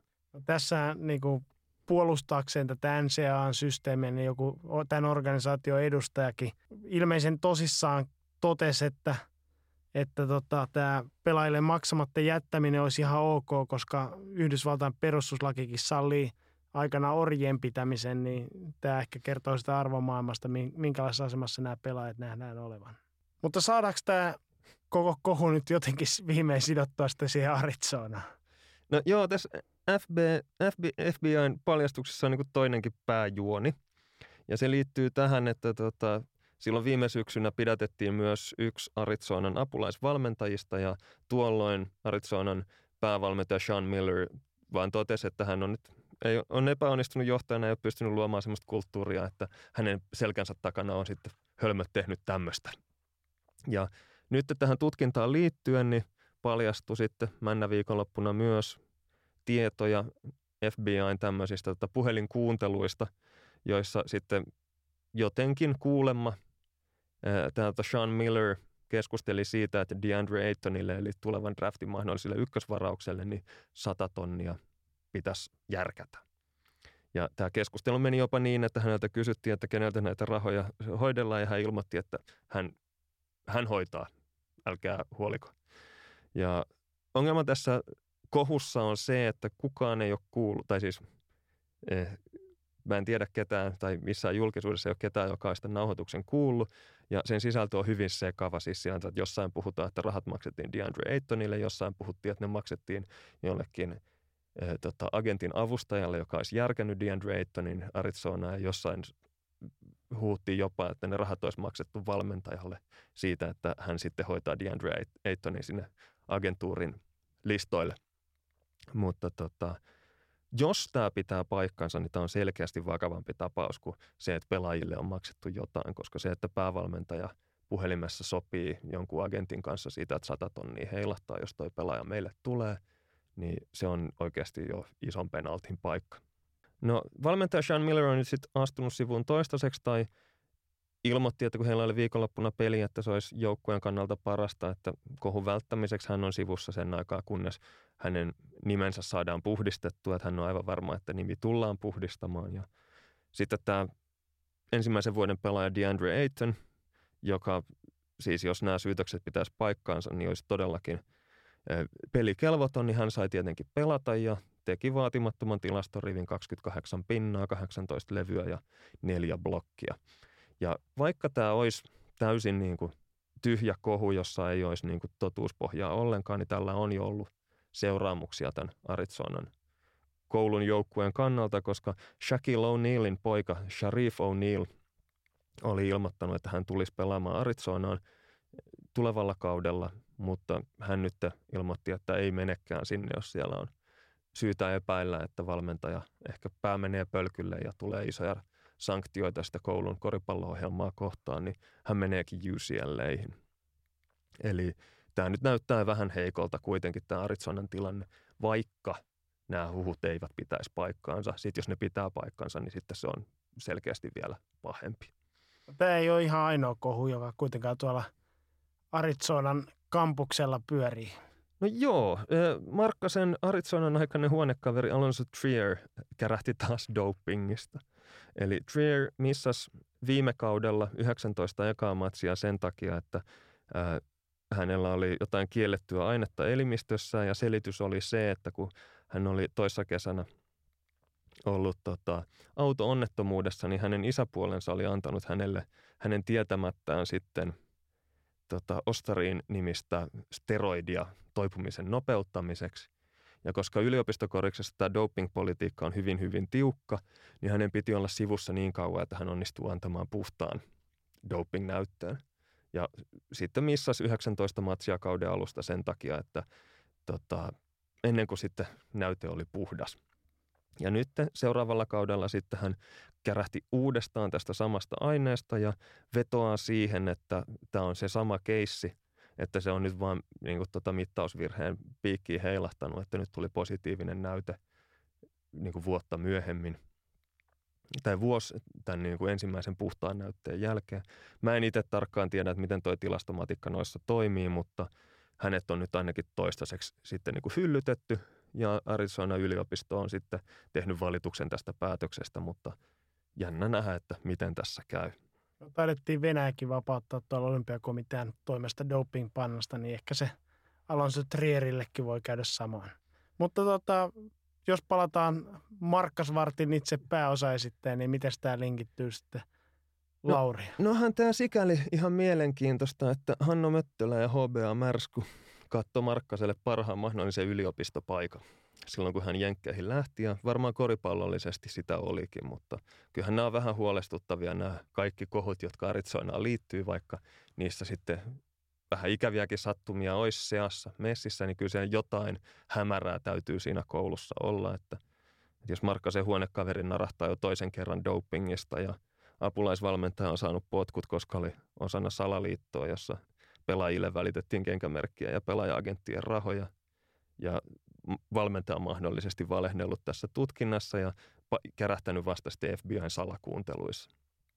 Ja ja päävalmentaja on nyt hyllyttänyt itsensä toistaiseksi ja, ja tota, pelaajat, joiden oli tarkoitus tulevina vuosina tulla sinne, niin alkanut irtisanoutumaan tästä koulusta tai sitoumuksistaan sinne. Ja herää kysymys, että miten olisi Markkasen viime kausi mennyt yliopistossa, että jos tämä paskamyrsky olisi osunut tuulettimeen jo viime kaudella. Ja mitä se olisi tehnyt esimerkiksi hänen mahdolliseen niin kuin draft-asemalleen. Täytyy niin kuin ajatella positiivisesti, että olipa hyvä juttu, että Markkasen kohdalle ei osunut mitään tämmöistä doping-erehdystä tai, tai mitään tämmöisiä epäselvyyksiä jossain mahdollisissa maksuissa. Että hyvä, että hän, ei ole, hän on välttynyt näiltä.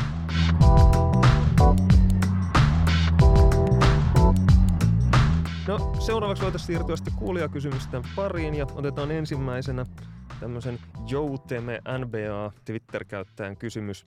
Kannattaisiko Lakersin odottaa vuoden 2019 kesän vapaita pelaajia ennemmin kuin nyt tulevan kesän? No, näihin pelaajien kirjauksiin liittyy, tai voi vastata aina tämmöisellä vanhalla suomalaisella sanonnalla, kuin parempi pyy pivossa kuin kymmenen oksalla. Eli siis kannattaa ehdottomasti niin kuin ennemmin ottaa ne varmat nimet sisään, kun odottaa jotain mahdollisesti tota, parempaa tulevaa. Jos tänä tulevana kesänä saa jonkun merkittävän pelaajan, niin ei kannata missään nimessä sanoa ei, koska vuodessa ehtii tapahtua paljon, kuten esimerkiksi sitä, että nämä 2009 kesän tota, houkuttelevat vapaat agentit tekee jatkosopimuksen oman joukkueensa kanssa, eivätkä olekaan sitten saatavilla seuraavana kesänä. Mutta sitten taas, jos kaikki hyvät pelaajat sanoo tänä kesänä ei kiitos, niin sitten mun mielestä kannattaa e- ehdottomasti mieluummin odottaa seuraavaan kesään, kun käyttää sitten nämä rahat johonkin uusiin Timofey Moskoveihin ja Luol Dengeihin. No sitten Juba Airas kysyy pitkän ja polveilevan kysymyksensä lopuksi, että voivatko NBA-joukkoja muuten myydä Eurooppaan pelaajia vai onko kaikki treidit niin sanotusti nollasummapeliä NBAn sisällä? No Mä en ole koskaan kuullut, että NBAsta olisi yhtään pelaajaa muihin sarjoihin myyty, mutta NBA-joukkueet maksaa kuitenkin joskus Euroopassa pelaavien pelaajien buyoutteja purkaakseen heidän sopimuksensa jossain toisessa sarjassa. Ja et mä tiedän, teoriassa voisi ehkä olla niin, että toi malli toimisi toiseenkin suuntaan, että joku eurooppalaisjengi maksaisi siitä, että NBA-joukkue luopuu hänen oikeuksistaan, mutta todennäköisesti NBAn palkkakatto, niin tämän avulla voitaisiin esimerkiksi yrittää sitä kiertää, tai tästä tulisi aika iso sotku sen suhteen. Ja mä luulen, että on täysin teoreettista pohdintaa, että en usko, että se on mahdollista edes. Mutta toisaalta Korisiliikassakin nähtiin viime viikolla ihan aito pelaajakauppa, kun Kotka ja Joensuu vaihto päittäin sentterit Kenneth Sims ja Timothy Williamsin sen sijaan, että jätkille olisi annettu kenkää ja he olisivat tehnyt sitten uudet sopimukset vaikka näiden joukkueiden kanssa. Korisliigassa en muista koskaan nähneeni aiemmin pelaajakauppoja tuolla tavalla toteutetun, niin ehkä se saattaisi yllättää se, joku ostaisi NBAsta jonkun pelaajan, mutta mä en usko, että se on mahdollista. Sitten nimimerkki Jake Hollywood kysyy, että arvoisa tuokio, miten näette palkkakaton kehittyvän seuraavan viiden vuoden aikana? Entä kenellä on mielestänne paras ja huonoin hintalaatuisuuden diilissään, eli kuka ansaitsee eniten liikaa ja eniten liian vähän?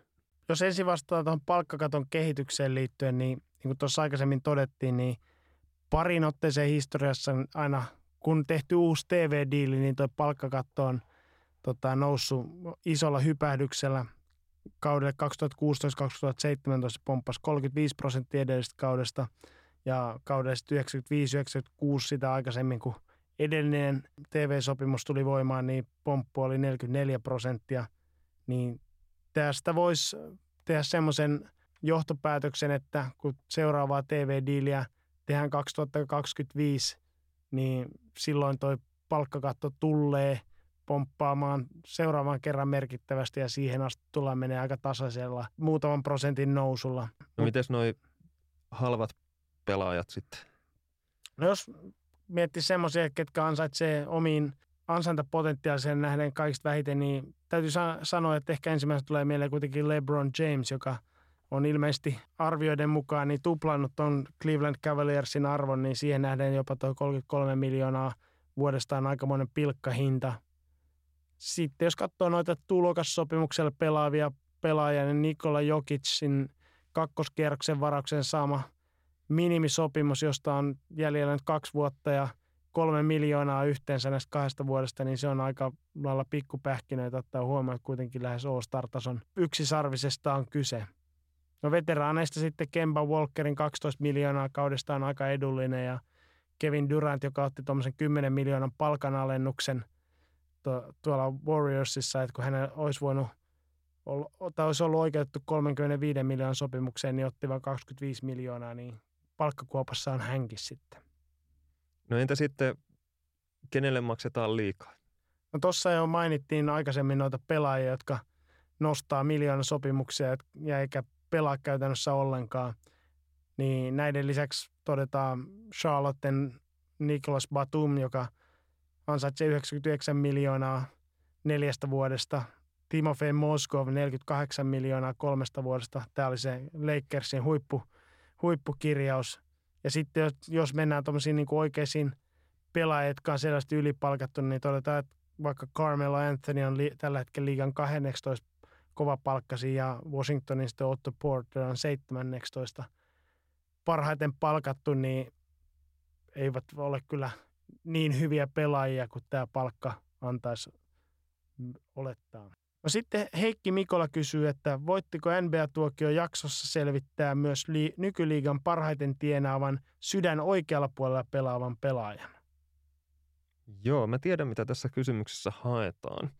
Eli situs inversus on tämmöinen synnynnäinen vika, jossa tulevan NBA-pelaajan tärkeimmät sisäelimet on hänen kroppansa sisällä peilikuvana. Ja mun käsittääkseni Randy Foy on ainoa NBA-pelaaja, jolla on havaittu tämä vika, mutta hän ei enää NBAssa palloille. Ja tämmöinen poikkeama on noin yhdellä sadasta tuhannesta syntyvästä tulevasta NBA-pelaajasta. Ja NBAssa on Basketball Referenceista löytyi 4300 pelaajaa, joten on jo melkoinen sattuma se, että niitä on edes yksi. Ja mä oon, pidän hyvin epätodennäköisenä sitä, että tällä hetkellä liigassa pelaisi yhtään situs inversus-tapausta. Mutta en sano tätä samalla varmuudella kuin eräskin talkoi kummisetä aikoinaan, että koriksessa ei ole yhtään homoseksuaalia, niin ihan yhtä jyrkästi linjaa, mutta pidän hyvin epätodennäköiseksi, että NBAssä pelaisi yhtään situs inversus-tapausta. Sitten Mikko Rönkä esitti kysymyksen, että paljonko moppipojat tienaavat NBA-parketeilla? No, tähän on lyhyt ja tylsä vastaus, että moppipojat työskentelee Yhdysvaltain minipalkalla, joka riippuu osavaltiosta. Esimerkiksi nyt kun Chicago Bulls on suomalaisia lähellä, niin Illinoin osavaltiossa niin tuo minimipalkka on 8 dollaria 25 senttiä tunnilta. Ja kun moppipojat työskentelee keskimäärin tuommoisen tai tyypillisesti tuommoisen 6 tuntia 20 minuuttia yhdessä ottelussa, niin, niin tota, palkkaa juoksee yhdestä matsista 52 dollaria 25 senttiä. Ja koko kauden osalta sitten 41 kotimatsista niin yhteensä 2142 dollaria 25 senttiä. Eli ei ihan niin kuin pääse pelaajien tienesteihin. Tässä voi esittää ehkä semmoisen sivuhuomion, että NBA cheerleaderit elää pääasiassa näkyvyydellä. Et esimerkiksi syyskuussa 2015 niin Milwaukee Bucks päätyi tämmöiseen sovitteluratkaisuun, kun eräs heidän entinen cheerleaderinsa oli haastanut heidät oikeuteen näiden tota, jenkkien työlainsäädännön minimiliksoihin liittyvien, liittyvien pykälien rikkomisesta – Eli tämä tanssija väit, oli sitä mieltä, että näillä cheerleadereillä menee viikossa 30-40 tuntia harjoituksissa ja treeneissä ja sitten tota, hyvän tekeväisyystapahtumissa ja matseissa. Ja silti heille maksetaan vain 65 dollaria matseista ja 30 harkoista ja 50 tämmöisistä erikoistapahtumista, niin kuin jostain hyvän tekeväisyyshappeningeista. Ja arvio oli se, että kun laskettiin kaikki tunnit ja paljon hän oli tehnyt töitä, niin keskimääräinen palkka näillä cheerleadereillä on siinä kolmen, neljän dollarin tuntiliksan tietämillä. Eli se on jo aikamoista pelkkää näkyvyyttä, niin kuin ehkä jollekin suomalaiselle graafikolle olisi saatettu tarjota. No sitten Mikko Rönkällä on myös jatkokysymys, että onko Lateral Sprewell saanut perheensä elätettyä?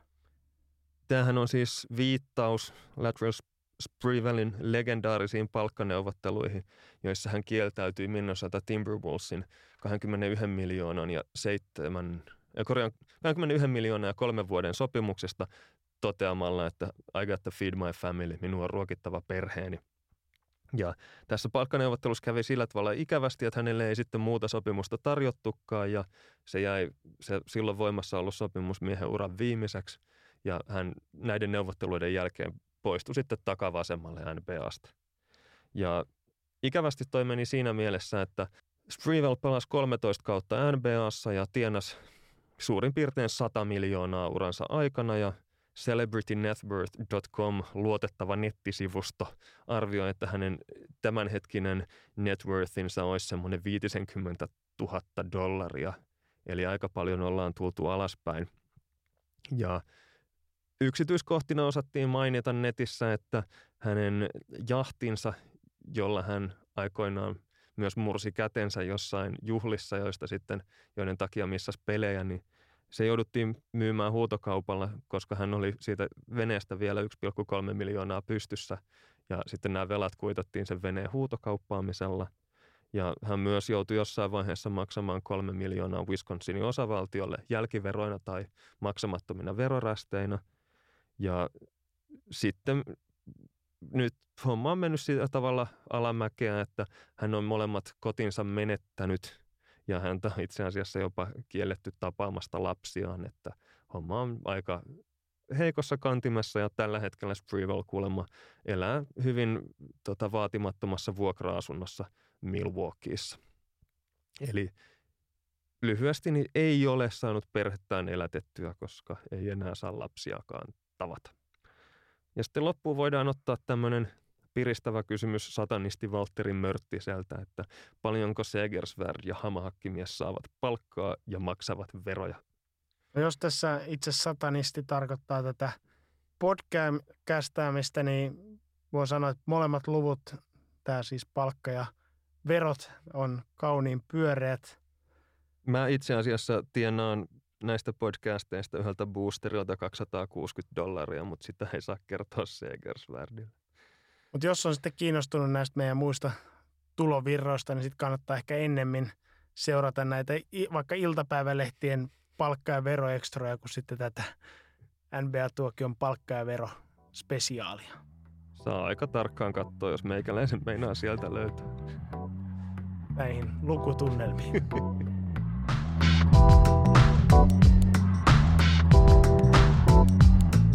Sehän oli tota, täytyy, Twitterissä joku tuli aukomaan, kun jaoin Sean Bradlin blokkivideon, niin Major Julli tuli sitten lainaamaan Jay-Ztä ja selittämään, että sä et ole mikään atleetti, että sä oot Sean Bradley, mä en tiedä jotain räppijumputusta tai siinä lainata, niin Jay-Z pitkään poseerasi, että hän on NBA-joukkueen omistaja, omisti puoli prosenttia Brooklyn Netsistä ja joutui siitäkin osuudestaan sitten jossain vaiheessa luopumaan. Että, että Sean Bradley on sentään kuitenkin Utahissa tota, lukion rehtorina, että ongelmallisten, tai tämmöisten ongelman nuorten erikoiskoulun rehtorina, että kyllä tämä meni ihan sekoilusta.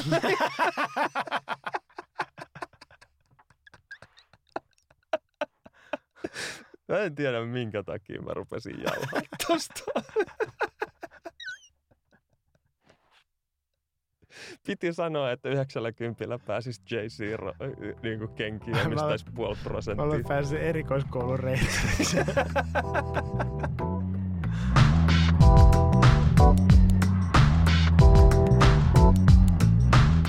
Tilaa NBA-tuokio sieltä, mistä tilaat podcastisi, jätä meille arvostelusi.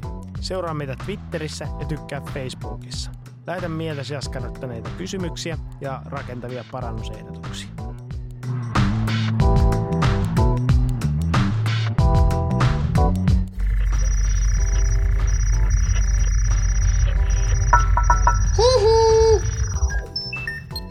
Jakso.fi